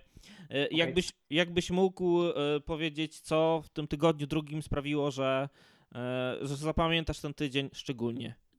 Znaczy może nie to, że zapamiętam, ale nie wiem, czy pamiętacie, jak tydzień temu. e, Aryn Sipos, wiedziałem, że to powiesz. Nie, nie. To, a, a Sipos to za chwilę jeszcze, to, to do Huberta Aren Sipos. Tak, ale nie wiem, jak ty, tydzień temu rozmawialiśmy i ja coś mówiłem po meczu e, Chiefs e, Lions, prawda? I powiedziałbym, że wcale bym się nie był specjalnie zaskoczony, gdyby się okazało, że Seahawks wygrają Detroit. No i tak się stało, a tak uważałem. e, I to był taki mecz, który mnie też oczywiście ciekawił z racji tego, że chciałem właśnie zobaczyć, a podejrzewałem, że to będzie porażka, szczerze mówiąc. E, pok- okazało się znów, że jednak pewna soli- że, że tej drużynie, jeśli chodzi o Lions, mimo wszystko brakuje e, pewnej jakby solidności, a uważam, jeśli chodzi o in-game coaching, tak? Znaczy znów e, to było tak, że e, tak, e, pierwsza rzecz, no to oczywiście czwarte próby, tak? Jeden na trzy Lions. Znów powiedziałbym e, jakaś, jakieś uzależnienie się, tak? Bo to y, te kwestie związane z, i z fejkami, tak, które to będą w trakcie sezonu, ale także grą w czwartych próbach, to jest według mnie, jeśli chodzi o e, szczególnie Dana Campbella, niestety jakby ktoś był uzależniony od tego. E, w jakimś po prostu stopniu powiedziałbym nawet e, no już niezdrowym, tak. E, Seahawks zagrali jedną czwartą e, próbę i ją e, skonwertowali, tak. Zabrakło mi po prostu solidności w tej, w tej, w tej, w tej w grze i czegoś, tego się właśnie obawiam także teraz, e, jeśli chodzi o Lions w meczu z Falcons. Przegrana gra pozycji, tak, bo to mniej więcej około 10 yardów średnio była, był lepszy start dla ofensywy zawsze Seahawks niż dla Lions. No, to jeszcze raz pokazuje moim zdaniem, że no, propaganda, tak, e, mm, ona e, nie e, zaciemni ani nie zmieni e, jakby realnych rezultatów na murawie. Znaczy ja wiem, że wszyscy lu- lubimy i jest wszystko fajnie, tak, i, lubimy się i pokazujemy, jak to jest fajnie, jak, czy jacyś Lions mają być mocni i jaka to jest e, fajna drużyna, jak to się ją fajnie ogląda, tylko że na samym końcu jest kwestia rekordu, tak, który do tej pory, jeśli chodzi o tego głównego coacha, on nie jest jakiś rewelacyjny. On nawet w porównaniu z tymi, którzy przychodzili w tym samym czasie, co on do różnych drużyn, chociażby Arthur Smith, tak, on jest gorszy ten On jest zdecydowanie słaby, jeśli chodzi o close games. Ja mam duże pretensje, mówię o in-game coaching cały czas do, do, do, do, do mm, Dana Campbella. Uważam, że dużo rzeczy robi lepiej niż robił w e, poprzednim sezonie, tak? Czyli dużo jest zmian na plus, ale cały czas te jego pewne, powiedziałbym, no takie skłonności, one będą raczej moim zdaniem w tym sezonie pognębiać Lions niż im e, dawać e, jakieś, e, jakieś, jakąś przewagę. Oczywiście no zaczną się kontuzje. Twój pesymizm boli mnie w serduszko. tak? Bo, bo, bo widać, że się już pojawiają kontuzji, jest coraz więcej. No teraz też będzie kwestia oczywiście, tak jak zresztą u każdej drużyny. Teraz się okaże, tak? Czy te wszystkie, powiedziałbym, a, a, pomysły, także jeśli chodzi o głębie składu, czy one wypalą? No mm, wiadomo, że już y, jest y, CJ Gardner Johnson na- jest na, na, na injury list. Na szczęście jest Tracy y, Walker bardzo dobry safety, więc to akurat brawo. Tak, ale David Montgomery też może być czymś, co, co może gdzieś tam też no brakować. jest teraz, e, prawda, e, Bam, Bam Night zostało sprowadzone, więc jest dużo już takich sytuacji, w których e, zaraz się zacznie okazywać, że to, co się wydawało, że jest taka duża głębia, że to wszystko jest tak super zbudowane, no za chwilę tego nie będzie. E, Okej. Więc, więc ja jestem po prostu tutaj e, sceptyczny, twój- chociaż się może okazać, że będzie inaczej. Natomiast chciałbym pochwalić też Seahawks za przygotowanie do meczu, za to, co po tym pierwszym meczu, którym też było dużo urazów po stronie Seahawks, tak? Jechali na mecz, wielu e, twierdziło, że no nie mają szans z tymi Lions, którzy są tacy wspaniali, tak chociaż jeszcze nic nie wygrali, ogólnie rzecz biorąc. No i okazało się, że e, po prostu solidność, że e, podejście pewne. Nie no, wygrali z Chiefs. Nie, ja mówię o. no, Ja wiem, ja wiem, no ale to... ogólnie nie wygrali niczego. No, Tak, czyli- no, czyli dla ciebie- A, a, a, Seahawks znów i, i, i Pete Carroll to pokazał, prawda, że jak dużo można zrobić w ciągu tygodnia e, z drużyną, mimo poważnych kontuzji i mimo, e, powiedziałbym, o takiego meczu, który gdzieś się mógł psychicznie odbić na zawodnikach, tak? E, To pierwsze spotkanie, przecież wszyscy widzieli w pierwszym meczu Seahawks jeśli chodzi o e, ten mecz, który przegrali jako zwycięzców, tak? No i pokazała się drużyna solidna, która wiedziała, co robi w e, ofensywie. E, No było trochę oczywiście no, e, błędów, ale e, w e, obronie, ale przeciwko Lions e, myślę, że ta defensywa się pokazała z bardzo dobrej strony. No i e, była bardzo dobrze, to był po prostu bardzo dobry mecz przygotowany ze strony e, całego sztabu e, szkoleniowego Seahawks i wyegzekwowany do końca, także wielkie brawa dla, dla, dla e, Pita Karola za ten mecz. No teraz mają z kolei chyba Seahawks Panthers, więc jest szansa dla nich z kolei, żeby wygrać e, dwa mecze z rzędu.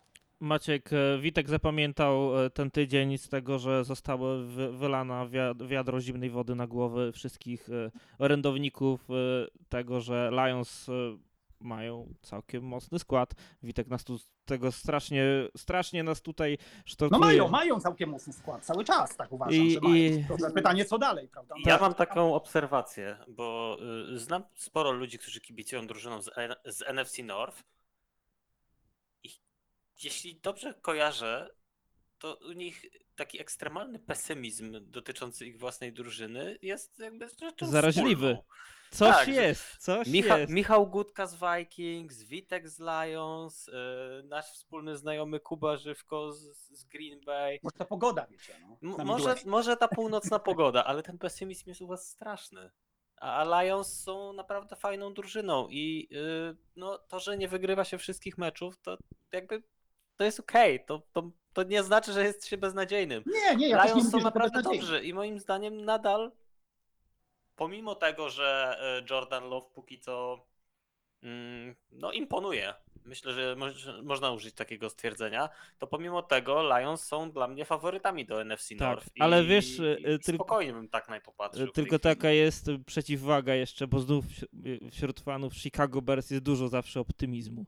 Nie wiem, takie mam wrażenie, że zawsze, że to jest... Może oni wysysają cały optymizm Nie, i słuchajcie, zamieniają go w porażki. O, to jest Nie, to. Maciek, bo, bo, bo może jakby też mieć to zrozumiałeś. Ja też uważam, że to, to jest dobra drużyna, tylko że problem polega na tym, że ja nie lubię y, opowiadania jakby mm, i jakbyś, nie wiem, sobie ktoś... i pewnie Lubisz po prostu się zaskakiwać, że wygrywają. Nie, nie chodzi o to, tylko słuchajcie, gdybyśmy na przykład, gdyby ktoś z was nie śledził na przykład w ogóle Lions przez jakiś czas, tak? I nagle sobie, nie wiem, e, e, otworzył National Media Większość kibiców to Stanach, robi. tak, ale kibiców national, tak, ignorowało właśnie. I dlatego mówię. I sobie natwo- otworzy national media, prawda? I usłyszy, co tam się mówi na przykład o, o head coachu, powiedzmy, tak? I o tym, jakie to wspaniali są Lions. No to jak ja bym nie śledził tego i otworzył sobie national media, nie śledził na przykład ostatnich trzech sezonów no, yy, Lions, tak? No to bym sobie pomyślał, no to ten sztab szkoleniowy yy, i, i ci ludzie, no to są ludzie, którzy no co najmniej wygrali gdzieś dywizję.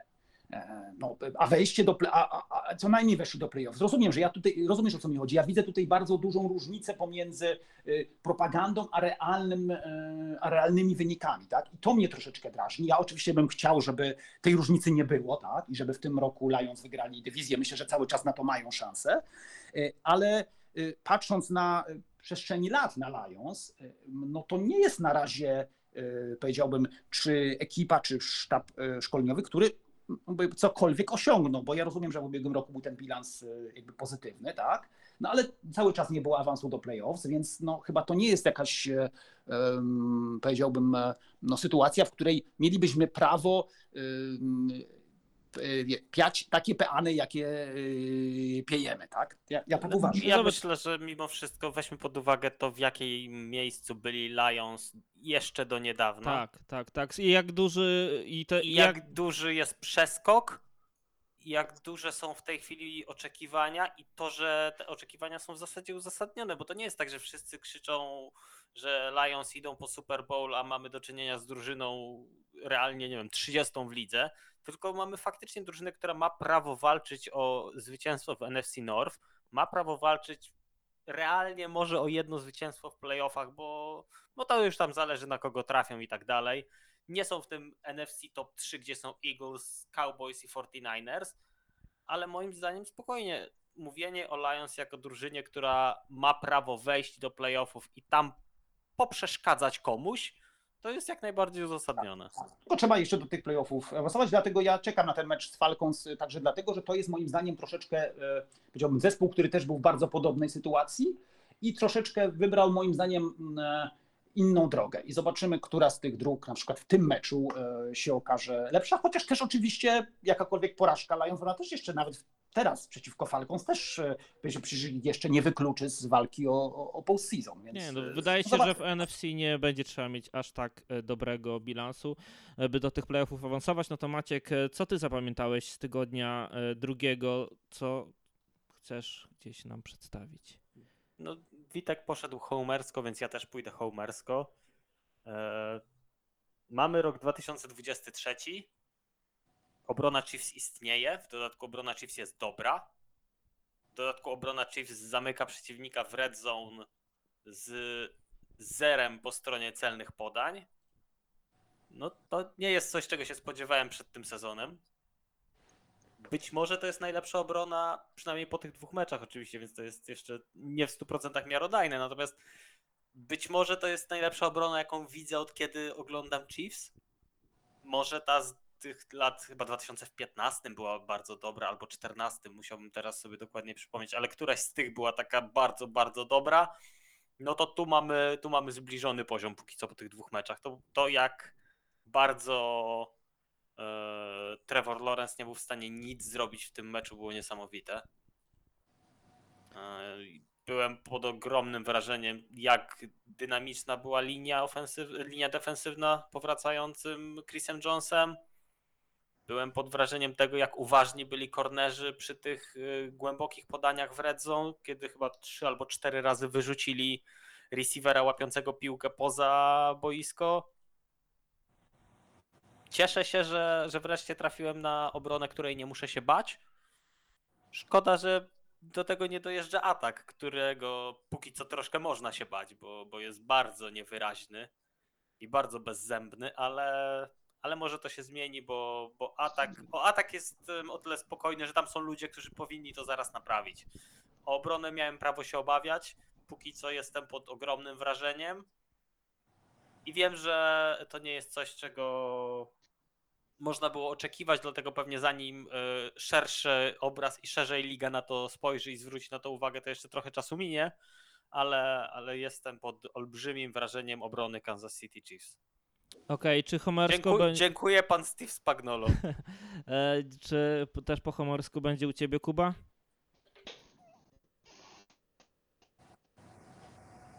Halo Kuba, czy z nami jesteś? Tak, tak, jestem, jestem, jestem. Wyłączył mi się mikrofon na moment. E, Okej, to E, co ty, co ty chciałbyś zapamiętać po tym tygodniu Ja nie, drugim? ja nie zdecydowanie, nie- zdecydowanie nie homersko. Ja z tego drugiego tygodnia chyba zapamiętam to, jak bardzo sytuacja rozpadła się wokół Chicago Bears. E, prawdopodobnie, bo Bears wyglądają dramatycznie źle. Nikt od nich nie oczekiwał wielkich rzeczy. To miała być drużyna, która po prostu zrobi jakiś tam progres łącznie z rozgrywającym Justinem Fieldsem. A tutaj niestety tak, każda formacja wygląda źle i pod względem jakości, i pod względem schematów, i pod względem play callingów. Wszystko wygląda naprawdę dramatycznie. A to Justin nie jest jeszcze najgorsze, bo z każdą godziną, nawet już po meczu, ta drużyna rozpada się jeszcze bardziej. Tak jest. E, Odszedł, w ogóle defensywny koordynator Williams i nikt nie wie, co się dzieje. Po prostu odszedł od drużyny. Zapytany dzisiaj o to Plus mówi, że e, nie ma za bardzo informacji i nie jest w stanie powiedzieć, czy on jeszcze pracuje dla drużyny, e, czy nie. Justin Fields w wywiadzie wrzuca swoich trenerów pod autobus, mówiąc, że To dokładnie przed go, kilkoma godzinami to, to o tym miałem. tak, że, fakty, że faktycznie gra źle i tak dalej. I że jego mechanika rzutu jest trochę zbyt robotyczna. I na pytanie, skąd się to wzięło, odpowiedział po prostu coaching. I to nawet nie próbował tego owijać, owijać w bawełnę. Wszystko, wszystko się sypie po prostu. Każda możliwa część tych bers w tej chwili się sypie. Trudno nawet znaleźć jakikolwiek pozytyw. I, no i to jest w zasadzie to, co pewnie zapamiętam, bo bardzo szybko ten umiarkowany optymizm fanów Bears, którzy oczywiście żartować sobie mogli, że tam że idą po jakieś duże rzeczy, ale tak realistycznie myśleli, że po prostu ta drużyna zrobi progres i zrobią Że przestanie się kompromitować. Tak, a teraz wygląda na to, że jest jeszcze gorzej. Ja, ja mam sympatii dużo do Justina Fieldsa, ale ten mecz z Bucks był być może jego najgorszym, biorąc pod uwagę, jakie złe decyzje podejmował. Ilu, ilu otwartych skrzydłowych nie zauważył, e, ile trzyma piłkę w rękach, jak długo w ogóle przymierza się do rzutu, bo robi to znacznie dłużej niż wszyscy rozgrywający w lidze, to też wywołuje presję. No generalnie wszystko się sypie. Y, Zawodnicy, na których wydali kupę pieniędzy w wolnej agenturze, też nie dojeżdżają, chociaż nie mam pojęcia, czy to jest kwestia ich jakości, czy schematyczna. Raczej schematyczna, bo ci zawodnicy w innych drużynach sobie radzili, więc trudno Tu się powiedzieć- zgadzam też, że schematyczną. Tak, że, y, że trudno powiedzieć, że nagle cała ekipa, która przyszła z różnych drużyn, przez to zapomniała, jak się w futbol gra. Albo że wszyscy wychodzą z systemów, a nie z jakości własnej. No to nie, no tutaj po prostu sypie się wszystko dookoła i mam wrażenie, że no Matt Eberflus jest moim zdaniem jednym z dwóch głównych kandydatów do tego, żeby stracić pracę już w trakcie sezonu. O, no to już mocny take, e, ale też e, patrząc na to, jak, jak wygląda ofensywa, of- ofensywa Chicago Bears, e, nie mam wątpliwości, że trzeba jakiegoś wstrząsu. Może to e, oczywiście w Raiders było to w dramatycznych okolicznościach, ale zwolnienie Grudena i wsadzenie tam e, Richa Bisaki, który był tylko e, trenerem od formacji specjalnych, sprawiło, że, że ta drużyna odzyskała radość z gry i ostatecznie awansowała do playoffów. Może coś gdzieś w trakcie sezonu trzeba i takiego zrobić w Bears, ale no wygląda to, wygląda to źle, a potencjał tych zawodników jest, jest duży. Dobra, Hubert, Kto, a jak kto w Bears zarządza special teamami? No dobra, to właśnie będę sprawdzał w przerwie, a ten, a Hubert powiedz jak to u ciebie wygląda. Co, czym ty zapamiętałeś tydzień drugi? No ja zapamiętałem, że oglądałem Giants i Cardinals i jak było 28 chyba 0 czy 28-7, byłem pewny, że byłem pewny dwóch rzeczy. Że albo to jest koniec sezonu Giants, albo wrócą i wygrają ten mecz. I To Nie- dość nie duży rozstrzał. tak, Albo, straszne. albo Cardinals pokażą, że bardzo zależy im na Calebie Williamsie. I pokazali. I, tak, I pokazali, i pokazali równo. Ja, ja nie wiem, jak można tak wtopić mecz, jak oni wtopili, ale to, to, to było bardzo śmieszne. Yy, Z drugiej strony też nie wiem, czy Ja- Jak tutaj spostrzegać Giants? Czy oni teraz się rozkręcili tak i będą y, na wysokich obrotach, mimo to, że wchodzą w podkosiarkę jutro w San Francisco? To, to już Czy ci to powiem, jest- nie będzie wyglądało, bo wchodzą pod kosiarkę jutro i San Francisco zrobi z nich mielone, bo nie będzie Saquona Barclaya, nie będzie chyba Andrew Andrew, Thomas. Thomasa. Andrew Mhm. Tomasa, tak. Tak, więc y, obrona 49ers wejdzie w to jak e, taki jeden narząd w takim jednym filmie w ciasto. Jestem ciekawy, czy Ale, Jalen Hyatt ale Jones był goatem e, w, czwa- w drugiej połowie. Grał w drugiej rewelacyjnie. połowie grał piękną piłkę i widać w nim taki, na ile taki to był ogień. Jones, a na ile to byli Cardinals? No też racja, to też, to te, bo nie, nie było żadnej presji w drugiej po, połowie, on po prostu robił co chciał. Nie i no, pewnie poszedł jakiś wyglądał- przykaz z ławki, że ogarnijcie się, bo wy jeszcze to wygracie, więc... Bardzo No mi się ja- podoba. ja Ogarnijcie się- się, bo to wygracie. Nie tu wiem, na się- ile- Ja tu się powtórzę, ja tu się powtórzę ja, ja miałem przy tych Cardinals taki mocny vibe New York Jets 2020, gdzie Jets w co najmniej kilku meczach e, wyglądali bardzo dobrze w pierwszej połowie, a w drugiej zapominali jak się gra w futbol i nagle przegrywali mecze, które prowadzili. Wszyscy oczywiście mówili, że idą po Trevora Lorenza i faktycznie szli po Trevora Lorenza, bo byli przez długi czas najgorszą drużyną w lidze i faworytami do jedynki draftu, aż w końcu jednego z tych meczów nie dało im się w cudzysłowie pamiętam. odwrócić. I w, z Rams to było bodajże. I tak jak te wszystkie mecze zaczynali świetnie, a potem nagle się rozpadali, tak tu jakimś cudem dowieźli zwycięstwo do końca i pozbawili się Trevora Lorenza, więc Tak, i trafił się niejaki e, Wilson do ich składu wtedy. jest troszkę, to jest- troszkę różnica między nim a Trevorem. Natomiast trochę taki vibe właśnie mieli Cardinals w tym meczu. No, ja, ja nie wiem, co, co tam się stało, ale to bardzo, bardzo się, taki, taki mecz zawsze się odstrzela. I drugą rzecz, co bym zauważył, to jest znowu w mojej dywizji. Um, Commanders wyglądają Commander. możliwie. Hmm? No właśnie, właśnie, bo myślałem właśnie, że... Commanders, Commanders wyglądają możliwie. Jego I- ekscelencja wielki Eric Bienemi. Ty, ja, ja się śmiałem i e, że on może być tam za, On za powinien oldschoolowy, dostać ksywę Geppetto za zamienienie sama Howella w prawdziwego chłopca. jest fajnie w Washingtonie. Troszeczkę mnie to przeraża, jak oni dobrze grają, bo w tej chwili można ich bardziej. Ja rozumiem, co się dzieje dla Eagles. Ten e, drużyny strasznie się boją AJ Browna i Devontae Smitha, więc nasz atak musi być biegowy, po prostu siłą rzeczy. Ale jak patrzę na Commanders, silna linia defensywna, dobra obrona, yy, Brian Robinson, fajny running back, Terry McLaurin, tam, tam jest z czym się bawić i jak sama Howell będzie wyglądał możliwie, no to to jest drużyna, co może wcisnąć się do rozgrywek bardzo łatwo, bo trener, trener i ofensywny koordynator tam są dobrzy. Ja wiedziałem, że Ron Rivera będzie przynajmniej e, porządny head coach, a, a teraz, że mają dobrego koordynatora na ataku i sam Howell jakoś im wypalił, e, to, to wygląda bardzo, bardzo groźno. e, Tak, i, i, i, w tym pierwszym tygodniu Chase Young nie grał, a w drugim już zagrał i też już było widać różnicę, chyba też jakiś sak i no ogólnie Mhm. widać. No i Jack, no i Jack Del Rio jako, jako defensywny koordynator. Tak jest, Tak. tak. jest. Chase Young półtora saka, więc e, nieźle. Tak, tak. Eee, Jeśli chodzi znów o mnie, e, ja dorzucę swoją e, cegiełkę ze swojej konferencji. Justin Herbert znowu zagrał bardzo dobry mecz.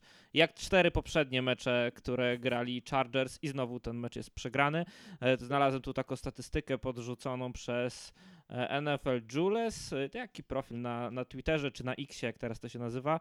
W tych czterech ostatnich spotkaniach e, 1130 e, podaniowych yardów, e, ponad blisko 300 yardów na spotkanie, 7 przyłożeń bez interception, e, fajna skuteczność podań blisko 70%, a mimo wszystko Chargers znajdują sposób, by przegrywać te spotkania i z ofensywnym, nowym ofensywnym koordynatorem. Oczywiście rywale nie są łatwi, ale takich rywali w, NF, w AFC będzie dużo, gdzie będzie po prostu e, no nie wiem, no trudno, tak jak Kuba wspominał o, o, o Patriots, no nie ma tu łatwych spotkań i wszystkie będą trudne, więc trzeba wygrywać też i takie spotkania, a tego Chargers e, wykończenia brakuje. Dobra. e, Ja mam jeszcze jedną rzecz, którą chciałbym po tym tygodniu powiedzieć, bo być może to się niedługo już zdezaktualizuje, a uważam, że warto teraz o tym powiedzieć.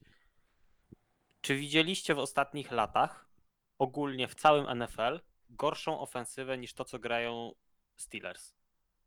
Broncos rok temu. No ja widziałem to. No nie e, wiem, czy to było gorsze I momentami. Colts, i Colts rok temu. Okej, Colts rok temu I może... drugi ale sezon z ale Elim jest Manningem koszmar. w Denver Broncos.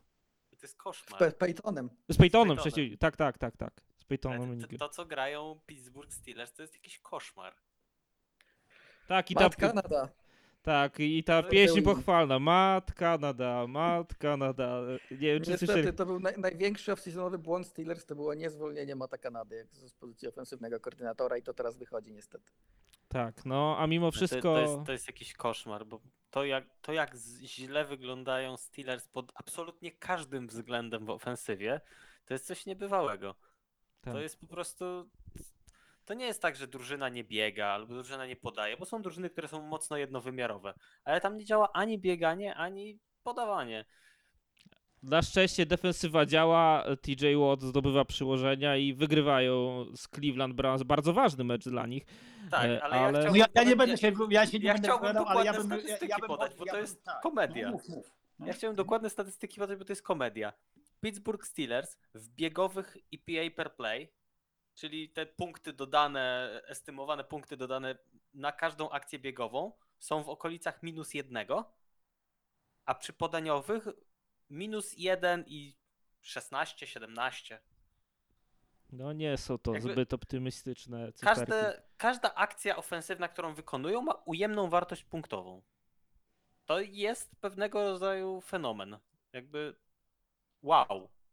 Da się tak. Wow. No, no słuchajcie, no, no, trzeba I wygrywać. mecz. Trzeba, trzeba wygrywać mecze, tak? I mają I jeden jeden, więc tak, i wygrali mecz, więc ja, nie, ja, ja nie jestem jakby yy, i zawsze nigdy nie byłem bardzo krytyczny w stosunku do, do Mata Kanady, bo on e, robi to e, jakby co, co jest w planie całej organizacji i, ty- i między innymi też Mike'a Tomlina, więc Mike Tomlin ma do niego zaufanie, jeśli Mike Tomlin ma do niego zaufanie, no to znaczy, że wszystko jest w porządku dla mnie, więc ja uważam, że nie jest wcale tak źle, tak? E, To jest drużyna, która ma bardzo młody w ogóle zestaw zawodników. Ja byłem bardzo zachwycony grą Jalena Warrena e, e, w tym meczu. Bardzo fajnie się spisał. E, No, po prostu w tym meczu oni e, byli w takiej, a nie innej sytuacji w ciągu całego meczu i potrzebowali wygrać spotkanie. No to jest, e, nie wiem, to jest trochę tak, jakbyśmy mówili o tym, e, że w wielu meczach też poprzedniego sezonu e, Chris Boswell, tak, był bardzo często wysyłany nawet w takich sytuacjach, gdzie wydawało się, że trzeba grać w czwartej próbie, że to jest za mało, że tych punktów będzie za mało, kiedy Steelers przegrywali wysoko i tak dalej. No i jakoś ten Chris Boswell wychodził i trafiał, także no, po prostu jak ktoś obserwuje Steelers, Bajka Tomlina od iluś tam sezonów, to dla niego y, to, co robi Matt Canada nie jest jakimś specjalnym moim zdaniem zdziwieniem. Y, No oczywiście... Ale jest smutkiem. Jest smutkiem? Może tak, no ale to wiesz, y, się okaże na samym e, końcu sezonu, jaki będzie bilans, tak? I wtedy zobaczymy, czy, e, czy No, jakby bilans się... będzie. Bilans będzie razie na zero, 8-8-1, bo tak. Tomlin wziąłby skład Warsaw Eagles i zrobiłby 8-8-1 w NFL jakimś cudem, bo to, to jest tego typu trener, ale no, moim zdaniem kibice Steelers, yy, znaczy oni to już wzięli mocno do serca i bardzo chcą się pozbyć Mata Kanady, ale moim zdaniem największym problemem to nawet nie jest to, że w jakiejś tam jednej czy drugiej zaawansowanej statystyce oni wyglądają źle, bo to jest fajne, to można sobie pooglądać, to można sobie podać dalej na Twitterze i z tego można się dalej pośmiać, ale gołym okiem widać, że Kenny Pickett gra po prostu gorzej niż grał w zeszłym roku, a to już jest spory kamyczek do ogródka ofensywnego koordynatora. To jest trochę ten sam case, który był w Patriot z Maciem Jonesem, który wyraźnie pod okiem y, flipa i flapa zaczął troszkę gorzej grać, łagodnie mówiąc. No i tu mamy Kennego Picketa, który też przychodząc z uczelni grał na pewnym poziomie. Po całym roku z Matem Kanadą gra na dużo niższym poziomie. No zobaczymy, jak to będzie się układać dla Steelers.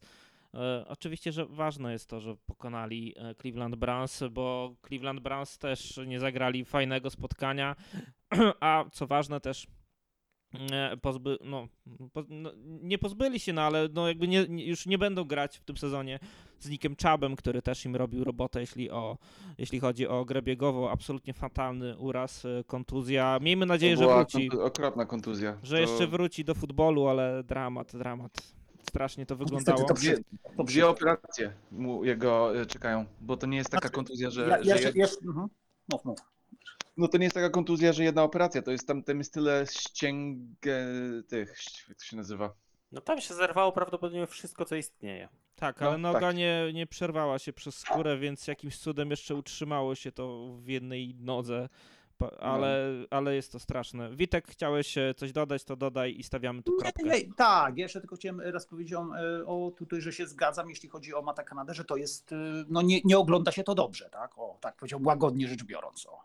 Okej.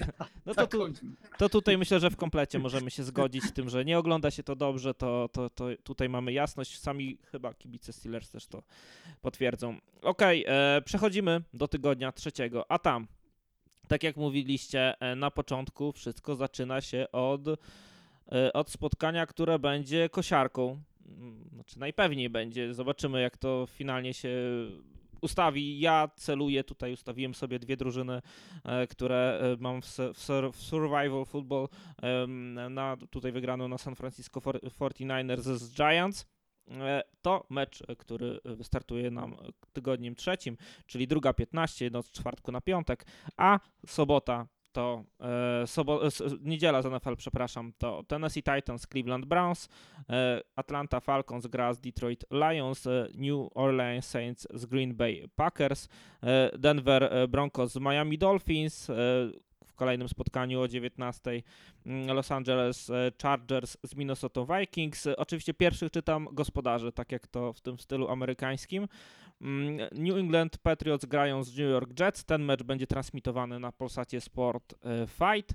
E, Kolejny mecz o 19 Buffalo Bills z Washington Commanders, e, następnie Houston Texans z Jacksonville Jaguars i ostatnim spotkaniem o godzinie 19 jest Indianapolis, jest to starcie Indianapolis Colts z Baltimore Ravens. Mm, Natomiast o 22.25 Caro- Carolina Panthers Seattle Seahawks, Chicago Bears z e, Kansas City Chiefs. To ten mecz też będzie można obejrzeć na Polsacie Sport Fight. Mecz Dallas Cowboys Arizona Cardinals jest ostatnim o 22.25.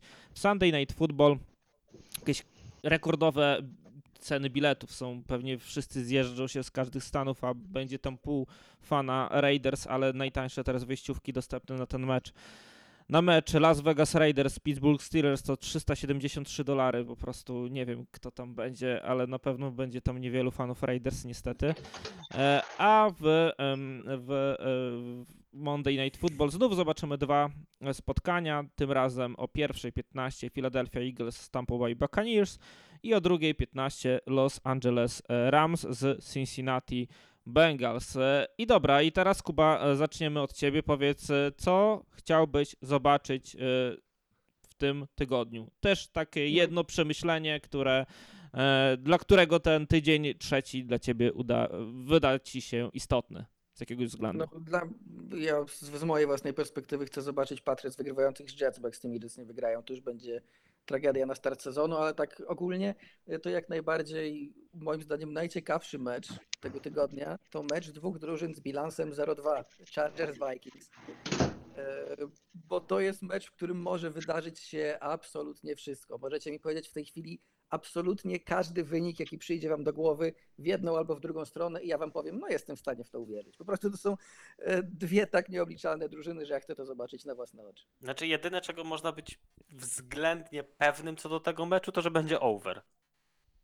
Tak, tam punktów powinno być dużo, tak. Chyba, że ale będą błędy robić. strony- Z drugiej strony to są tak nieprzewidywalne drużyny, że jak będzie wynik 16-9, to też mnie to nie zdziwi, więc To prawda, ale z drugiej strony ja też stawiałbym w tym sezonie over w meczach Chiefs, e, Chiefs Lions i Chiefs Jaguars, więc no. no właśnie, a potem widzisz jak, jak to wychodzi. To Ale prawda. tutaj jest li, linia Vegas jest 54, więc over under myślę, że takie. No ja bym zaryzykował, ale, ale to, to może być naprawdę mecz, w którym wydarzy się wszystko. Okej, Maciek, to Jest szansa, że obie strony do 30 punktów dobiją słab, zdecydowanie. Tak, tak jest. jest to możliwe. Maciek, dla ciebie ten tydzień trzeci. E, Dla mnie, ja mam dwa takie mecze, które bardzo mnie interesują. Mm, Jeden mecz to jest Broncos Dolphins. Bo to jasne, mamy spotkanie No. drużyny 0-2 i drużyny 2-0. Będziesz, Ale- chcesz obejrzeć mielenie po prostu. Bo Właśnie sprawi nie, ci to wca- przyjemność. Ja, z- ja znowu nie jestem wcale tego pewny. W sensie, jasne, sprawi mi przyjemność patrzenia, jak Broncos prowadzą do przerwy 30-0, a potem przegrywają mecz. Jakby, oczywiście, że tak. I całym serduszkiem śmiałbym się z tego bardzo mocno, tak jak śmiałem się, jak kompromitowali się z Commanders tydzień temu. A tutaj, sorry, że tak tylko wrzucę, bo śmignęła mi wy, wypowiedź Shana Paytona, że on narzeka na Russella Wilsona. Nie wiem, czy to cokolwiek znaczy, ale coś gdzieś powiedział w jakiejś Znaczy, wypowiedzi, że nie podoba mu Sean się. pra- Payton nie narzekał y, już tylko na, nie wiem, na papieża mógł nie narzekać. Tak, na ale- całą resztę wszechświata już zdążył. Ale że narzekać, scenariusz Denver Broncosowy z sezonu 2022 e, chyba został uruchomiony. Tak A pamiętacie, tydzień temu też rozmawialiśmy i, i mówiliśmy o tym, że, że ja mówiłem tak, że no e, gdyby tak Broncos przegrali, tak, no i wtedy wszyscy się zaśmialiśmy, nie? że przegrają z, z Commanders, ale jednak tak, e, dla mnie też to ma rację Maciej, to, ten mecz będzie bardzo jakby ciekawy, ale bardziej moim zdaniem z punktu widzenia właśnie Broncos, a, a mniej z punktu widzenia e, Dolphins, mówię o obserwacji drużyny, no Znaczy, bo mamy dla, taki dla mnie pierwszy, ciekawy pierwszy taki- na każdym poziomie. Pierwszy taki chyba powiedziałbym kryzys e, wizerunkowy, no oczywiście doszlusowali teraz tymi zachowaniami dziwnymi Bears, tak? Ale jednak wydaje mi się, że ten y, oczekiwania w stosunku do Broncos jednak były no nieco wyższe, tak powiedziałbym łagodnie niż w stosunku do Bears, tak? Znaczy, ja, ja tam chcę zobaczyć dwie rzeczy w tym meczu, czyli czy Denver potrafi zatrzymać ofensywę Miami, a przynajmniej ją spowolnić, bo po, po defensywie, którą prowadzi taki znakomity trener i która ma tyle dobrych nazwisk, oczekuję, że oni będą w stanie przynajmniej blokować tych Dolphins. Y, Nie udawało mi się to momentami przeciwko Raiders. Commanders, więc y, Raiders? no i Raiders swoją drogą, więc no trudno, trudno mieć jakieś wygórowane oczekiwania, ale mimo wszystko no to jest za dobra drużyna, żeby grać taki piach przez cały sezon. Co prawda w zeszłym roku też to była za dobra drużyna, żeby grać taki piach cały sezon, a udawało im się to. E, A druga rzecz jest taka, którą chcę zobaczyć, kogo tym razem będzie próbował Karim Jackson zabić. Bo póki co nie było informacji, że zostaje zdyskwalifikowany, a dwa tygodnie, dwie szanse, E, no to teraz celuje trzeci w- tydzień, trzecia szansa. E, W jednych z najlepszych zawodników drużyn, więc Waddle Hill Ale też nie w niestety, największą gwiazdę, więc ja obstawiam właśnie Jelena Wadla. jakby to strasznie to nie brzmiało, to może to no, się wydarzyć. No nie, no już na streamie o tym mówiliśmy. Karim Jackson y, zachowuje się jak skończony kryminalista z tymi swoimi atakami, które są zdecydowanie za późne i zdecydowanie celowe, więc no Wont, nie wiem, Wontes, nie wiem na co liga czeka. Wontes Borfikt 2-0. Witku? Trochę tak. Jeszcze drugi mecz. A, okej, drugi dobra. Mecz. No, nie, proszę mi tutaj nie wyganiać. E, mecz dwóch drużyn, e, które są niepokonane z zupełnie innych powodów, czyli Philadelphia Eagles, Tampa Bay Buccaneers. Philadelphia Eagles, która w pełni zasługuje na bycie niepokonaną, bo gra e, ciekawy futbol, dobrą obronę. Jeszcze ten atak potrzebuje doszlifowania, bo, bo było widać tam momentami, że nie do końca to wszystko jest tak, jak by chcieli. I Tampa, Wiesz co- która jest 2-0, dlatego że Vikings potknęli się o własne nogi, a Bears są beznadziejni. Mogę tylko dopowiedzieć, że Eagles grają trzeci tydzień pod rząd przeciwko y, bardzo dobremu, dobrego defensywnego koordynatora jako head coach, Belichick. Y, Potem był Flores i teraz mamy, y, Bowles. czyli, czyli Be, Be, Be, Belichick Jr. i teraz mamy Todd Bowlesa, więc y, nie ma tutaj łatwo. Myślę, że dużo Eagles już zobaczyli, czego się spodziewać, jak chodzi o podejście do, do ich ataku, bo i jak widzieliście, to przeciwko Vikings były momenty i sporo ich było, gdzie 7-8 ludzi cofało w obronę, w, w, w krycie. I póki Eagles skapnęli się, że tak będą po prostu Vikings grali cały mecz, to nadal jakby rzu- rzucali, atak robili taki zbilansowany, a jednak y, oni tak zdecydowali kryć cały mecz i po prostu musieli biegać na ich. Więc jestem bardzo ciekawy, co, ba- co Bucks zrobią w tym meczu też. Y, Czy to będzie y, taka, no na pewno będzie taka gra w, ostra w szachy. I, i, i nie wiem, nie wiem, co wymyśli Todd Bowles, jak chodzi o, czy będzie jednak blicował Herca, czy będzie bawi się w krycie i potem zniszczymy ich biegiem. To jest, to jest po prostu kwestia tego. A z drugiej strony, no Bucks mają Mike'a Evansa, który cały czas gra dobrze. E, Bakera Baker Mayfielda. Mayfield, który ma jakąś e, zmartw zmartwychwstał w e, Tampa Bay i gra dobrą Potężny piłkę. Baker Mayfield. Potężny Baker Mayfield, wiesz jak bardzo lubię e, przeciętnych rozgrywających, ale ja się go boję, bo on ma coś takiego trochę Eli Manning gene, gdzie no kurczę, Skończyły się reklamy, zaczęło się granie, tak? Tak, dokładnie, skończyły się reklamy, zaczęło się granie i Wszyscy populiści w Polsce w kwestiach sportowych byliby tym zachwyceni, jeśli chodzi o piłkarzy, siatkarzy i wszystko Tak. dookoła. Tak, Jakby przestał tak- grać tak w reklamach, zaczął grać w piłkę. Ale, ależ by mieli materiał na po prostu 5 lat do przodu, zawsze by wspominali, a ten to pamiętacie, grał Ale wiecie, to jest ciekawy pomysł na, y, na ten, y, na jakiś tekst, żeby coś zrobić z tego i że y, Baker Mayfield jest przykładem. Prześledzić, prześledzić umiejętności zawodników w zależności od tego, czy akurat grali w reklamach, czy nie. Tak, QB, tak, QB rating per reklama. tak, bo Joe Barrow dzisiaj też nam jest doskonałym materiałem na to.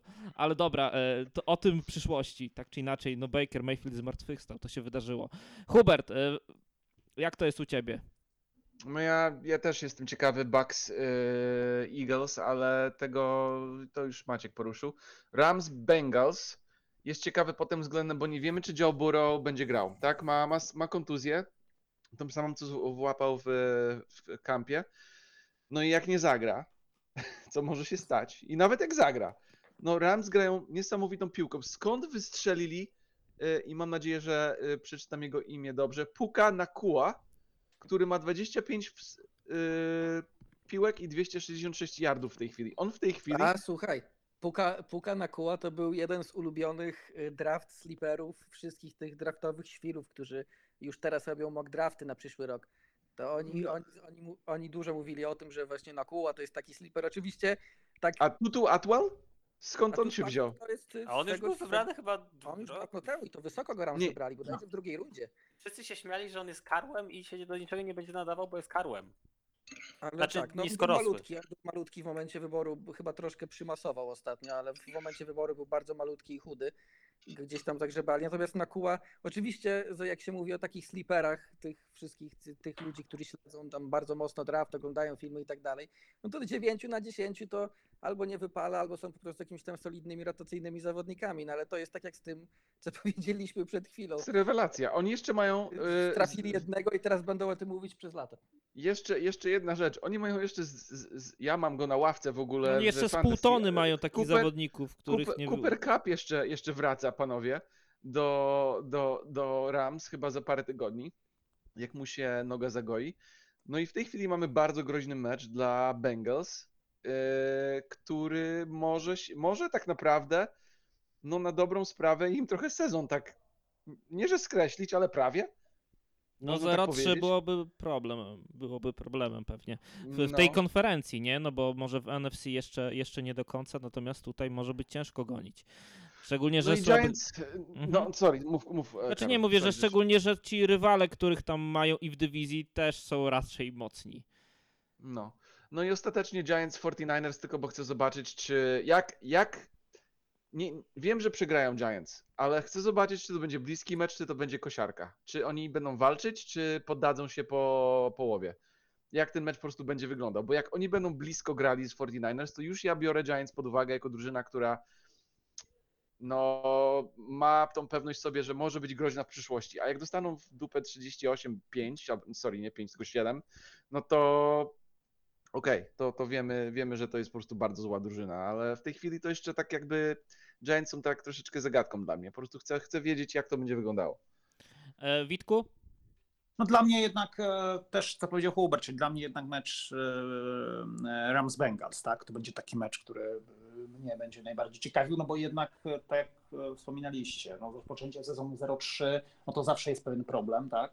E, No jest pytanie rzeczywiście, czy, czy, czy, czy, czy Barrow zagra, czy nie. No to jest najlepszy czas na to, żeby mm, no, defensywa Bengals e, no, też potrafiła wygrać jakieś e, Nie ma spotkanie, Jesse bo- Batesa, to też wydaje się, że tam były porobione różne ruchy, żeby to wszystko pozastąpi- pozastąpić. Tak, a, a, ale no, to jest taki mecz, w którym rzeczywiście ta, te- ten zespół musi e, no, pokazać, że on jest godny tego, żeby no, to czego wszystko, wszyscy spodziewaliśmy się, czy większość z nas spodziewała się po tej drużynie, że ona jest gotowa, więc w takich sytuacjach, kiedy się jest 0-2, no to jest, e, trzeba po prostu pokazać, że się potrafi wygrywać e, takie mecze, bardziej, że jest to mecz do wygrania jak najbardziej.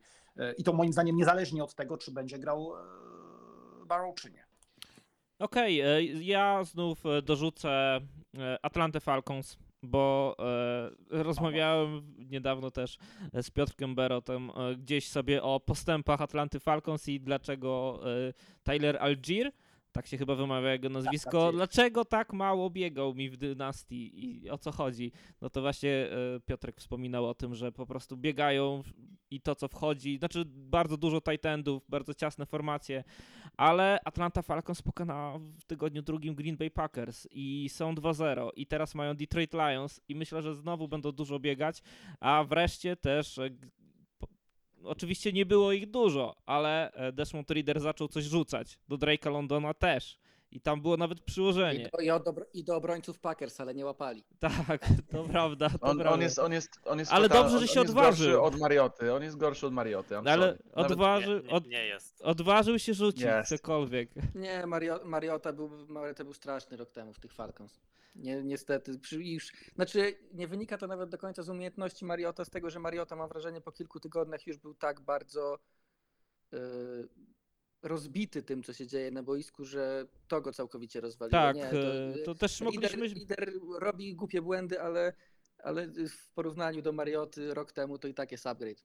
Tak, mogliśmy to śledzić na. E, jeśli nie oglądaliście na serialu Quarterback, oczywiście on jest bardziej o sezonie 2022, ale tym jak przeżywa się sezon i jak właśnie Mariota sobie radził z tym, że nie szło. E, to warto sobie obejrzeć. No, nawet dla takich historii. E, może nie, nie jest to serial, który nas nauczy futbolu amerykańskiego, ale pokaże e, kilka emocji, które gdzieś tam w głowach się toczą. No i, i w głowie Marioty też dużo tam się toczyło w tym sezonie. 2022. Teraz zawodnik Philadelphia Eagles, więc zobaczymy, czy kiedykolwiek jeszcze wyjdzie na boisko, czy nie, e, bo w Raiders e, czy Falcons, e, Falcons ogólnie był startującym zaw- zawodnikiem, ale w Raiders był QB2 i wchodził w tych e, na przykład formacjach, gdzie trzeba było coś tam pobiec, E, ale, ale chyba Eagles tego nie planują, nie? E, Jak chodzi o bieganie na, na Bucks, czy. Znaczy ogólnie, czy Mariota ma jakby szansę pojawić się na boisku, jeżeli nie ma kontuzji Nie, n- No nie, właśnie. nie, nie, nie. Oni, oni jego nie używają pod tym względem. Mo, może coś tam kiedyś wymyślą, ale jak na razie to nawet nie, nie ma takich pomysłów. No właśnie, więc, więc e, na razie QB2, ale jeżeli chcielibyście poznać trochę historię, czy to Markusa Marioty, czy kilka Kazinsa, o którym dzisiaj wielokrotnie wspominaliśmy, czy przede wszystkim Patryka Mahomesa, e, to e, zachęcamy, by zajrzeć. E, W tym sezonie e, 2023 kamery Netflixa śledzą Matthew Stafforda. Czy kogoś jeszcze? Nie wiemy.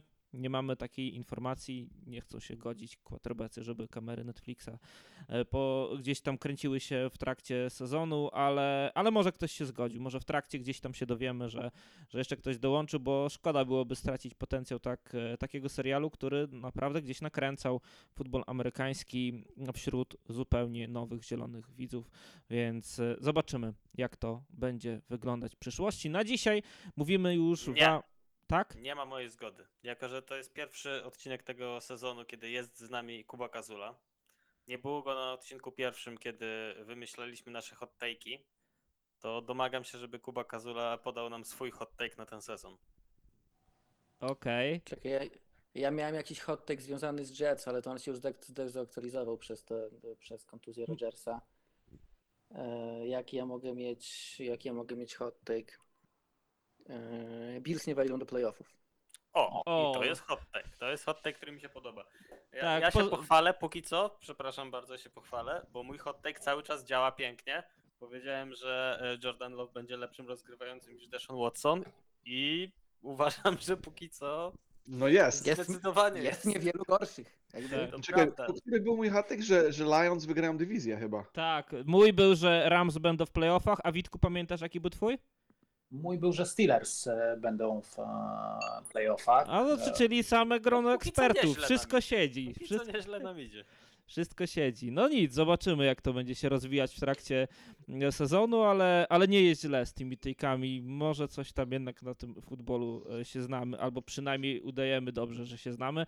E, Dziękujemy Wam bardzo serdecznie, że byliście z nami. Dziękujemy naszym 21 jednym patronom za ogromne wsparcie, w szczególności Maćkowi Krzywdzie i Przemysławowi Nowakowi, którzy wspierają nas w najwyższym progu wsparcia na profilu Patronite, ale jeśli chcielibyście dołożyć cegiełkę, do rozwoju NFL Polska i nas wesprzeć, e, to pamiętajcie, że można to zrobić już od kwoty 7 zł. Zachęcamy, a szczegóły znajdziecie e, w opisie podcastu i w komentarzach e, pod podcastem. Dziękujemy też naszemu sponsorowi technicznemu Ojciec Okienko, który wspiera nas e, też w tym, by te podcasty, te formaty wideo i wszystkie inne, które będziemy tworzyć, technicznie wyglądały jak najlepiej i były dla Was coraz no, lepsze w odbiorze po prostu. Mm, I co? I zachęcamy Was do tego, byście gdzieś tam oglądali ten futbol amerykański, bo jest e, w polskiej telewizji. Mm, Dzisiaj wpadła zapowiedź od Miłosza Marka. Taką zapowiedź będziemy przygotowywać co tydzień. Też dla, trochę tak dla, dla nowych fanów. I tam jest rozkład spotkań, które zobaczycie na Polsacie Sport, a które w DAZN, e, w e, tym nawet nie DAZN, a DAZN Game Pass, bo to też trzeba rozróżnić. Warto o tym pamiętać, bo też takie pytania gdzieś u nas na fanpage'u się pojawiły. Czy jak kupimy miesięczną subskrypcję DAZN, to czy będziemy mieli dostęp do spotkań NFL? Niestety nie. Trzeba kupić DAZN Game Pass i wtedy będziecie mogli e, oglądać już NFL, no w całym zakresie, bo też z programami tworzonymi przez NFL Network. A za dzisiaj, do usłyszenia. Mówi wam skład. Kuba Kazula, Dziękuję bardzo, do usłyszenia. Maciej Zając, Dzięki wielkie, do usłyszenia. Witold Cebulewski, Dziękuję bardzo. prosto z Broncos, country, Hubert Gawroński. Cześć. Hubert oczywiście z Nowego Jorku, ale zdradzimy wam niespodziankę, bo mamy zaległy podcast numer 100 i szukujemy go, że już niedługo się wydarzy. Ja W nazywam... ogóle, w ogóle następny podcast to nagrywamy chyba razem, Karol, bo ja, ja next, ja za tydzień. Ale cicho, sza, cicho, sza. Setny, Nagrywamy pod, z Nowego Jorku, tak? setny podcast Tak, będzie... Zaprasza do siebie. Setny podcast będzie z Nowego Jorku. Postawmy tutaj kropkę. Ja nazywam się Karol Potaś. Trzymajcie się, cześć.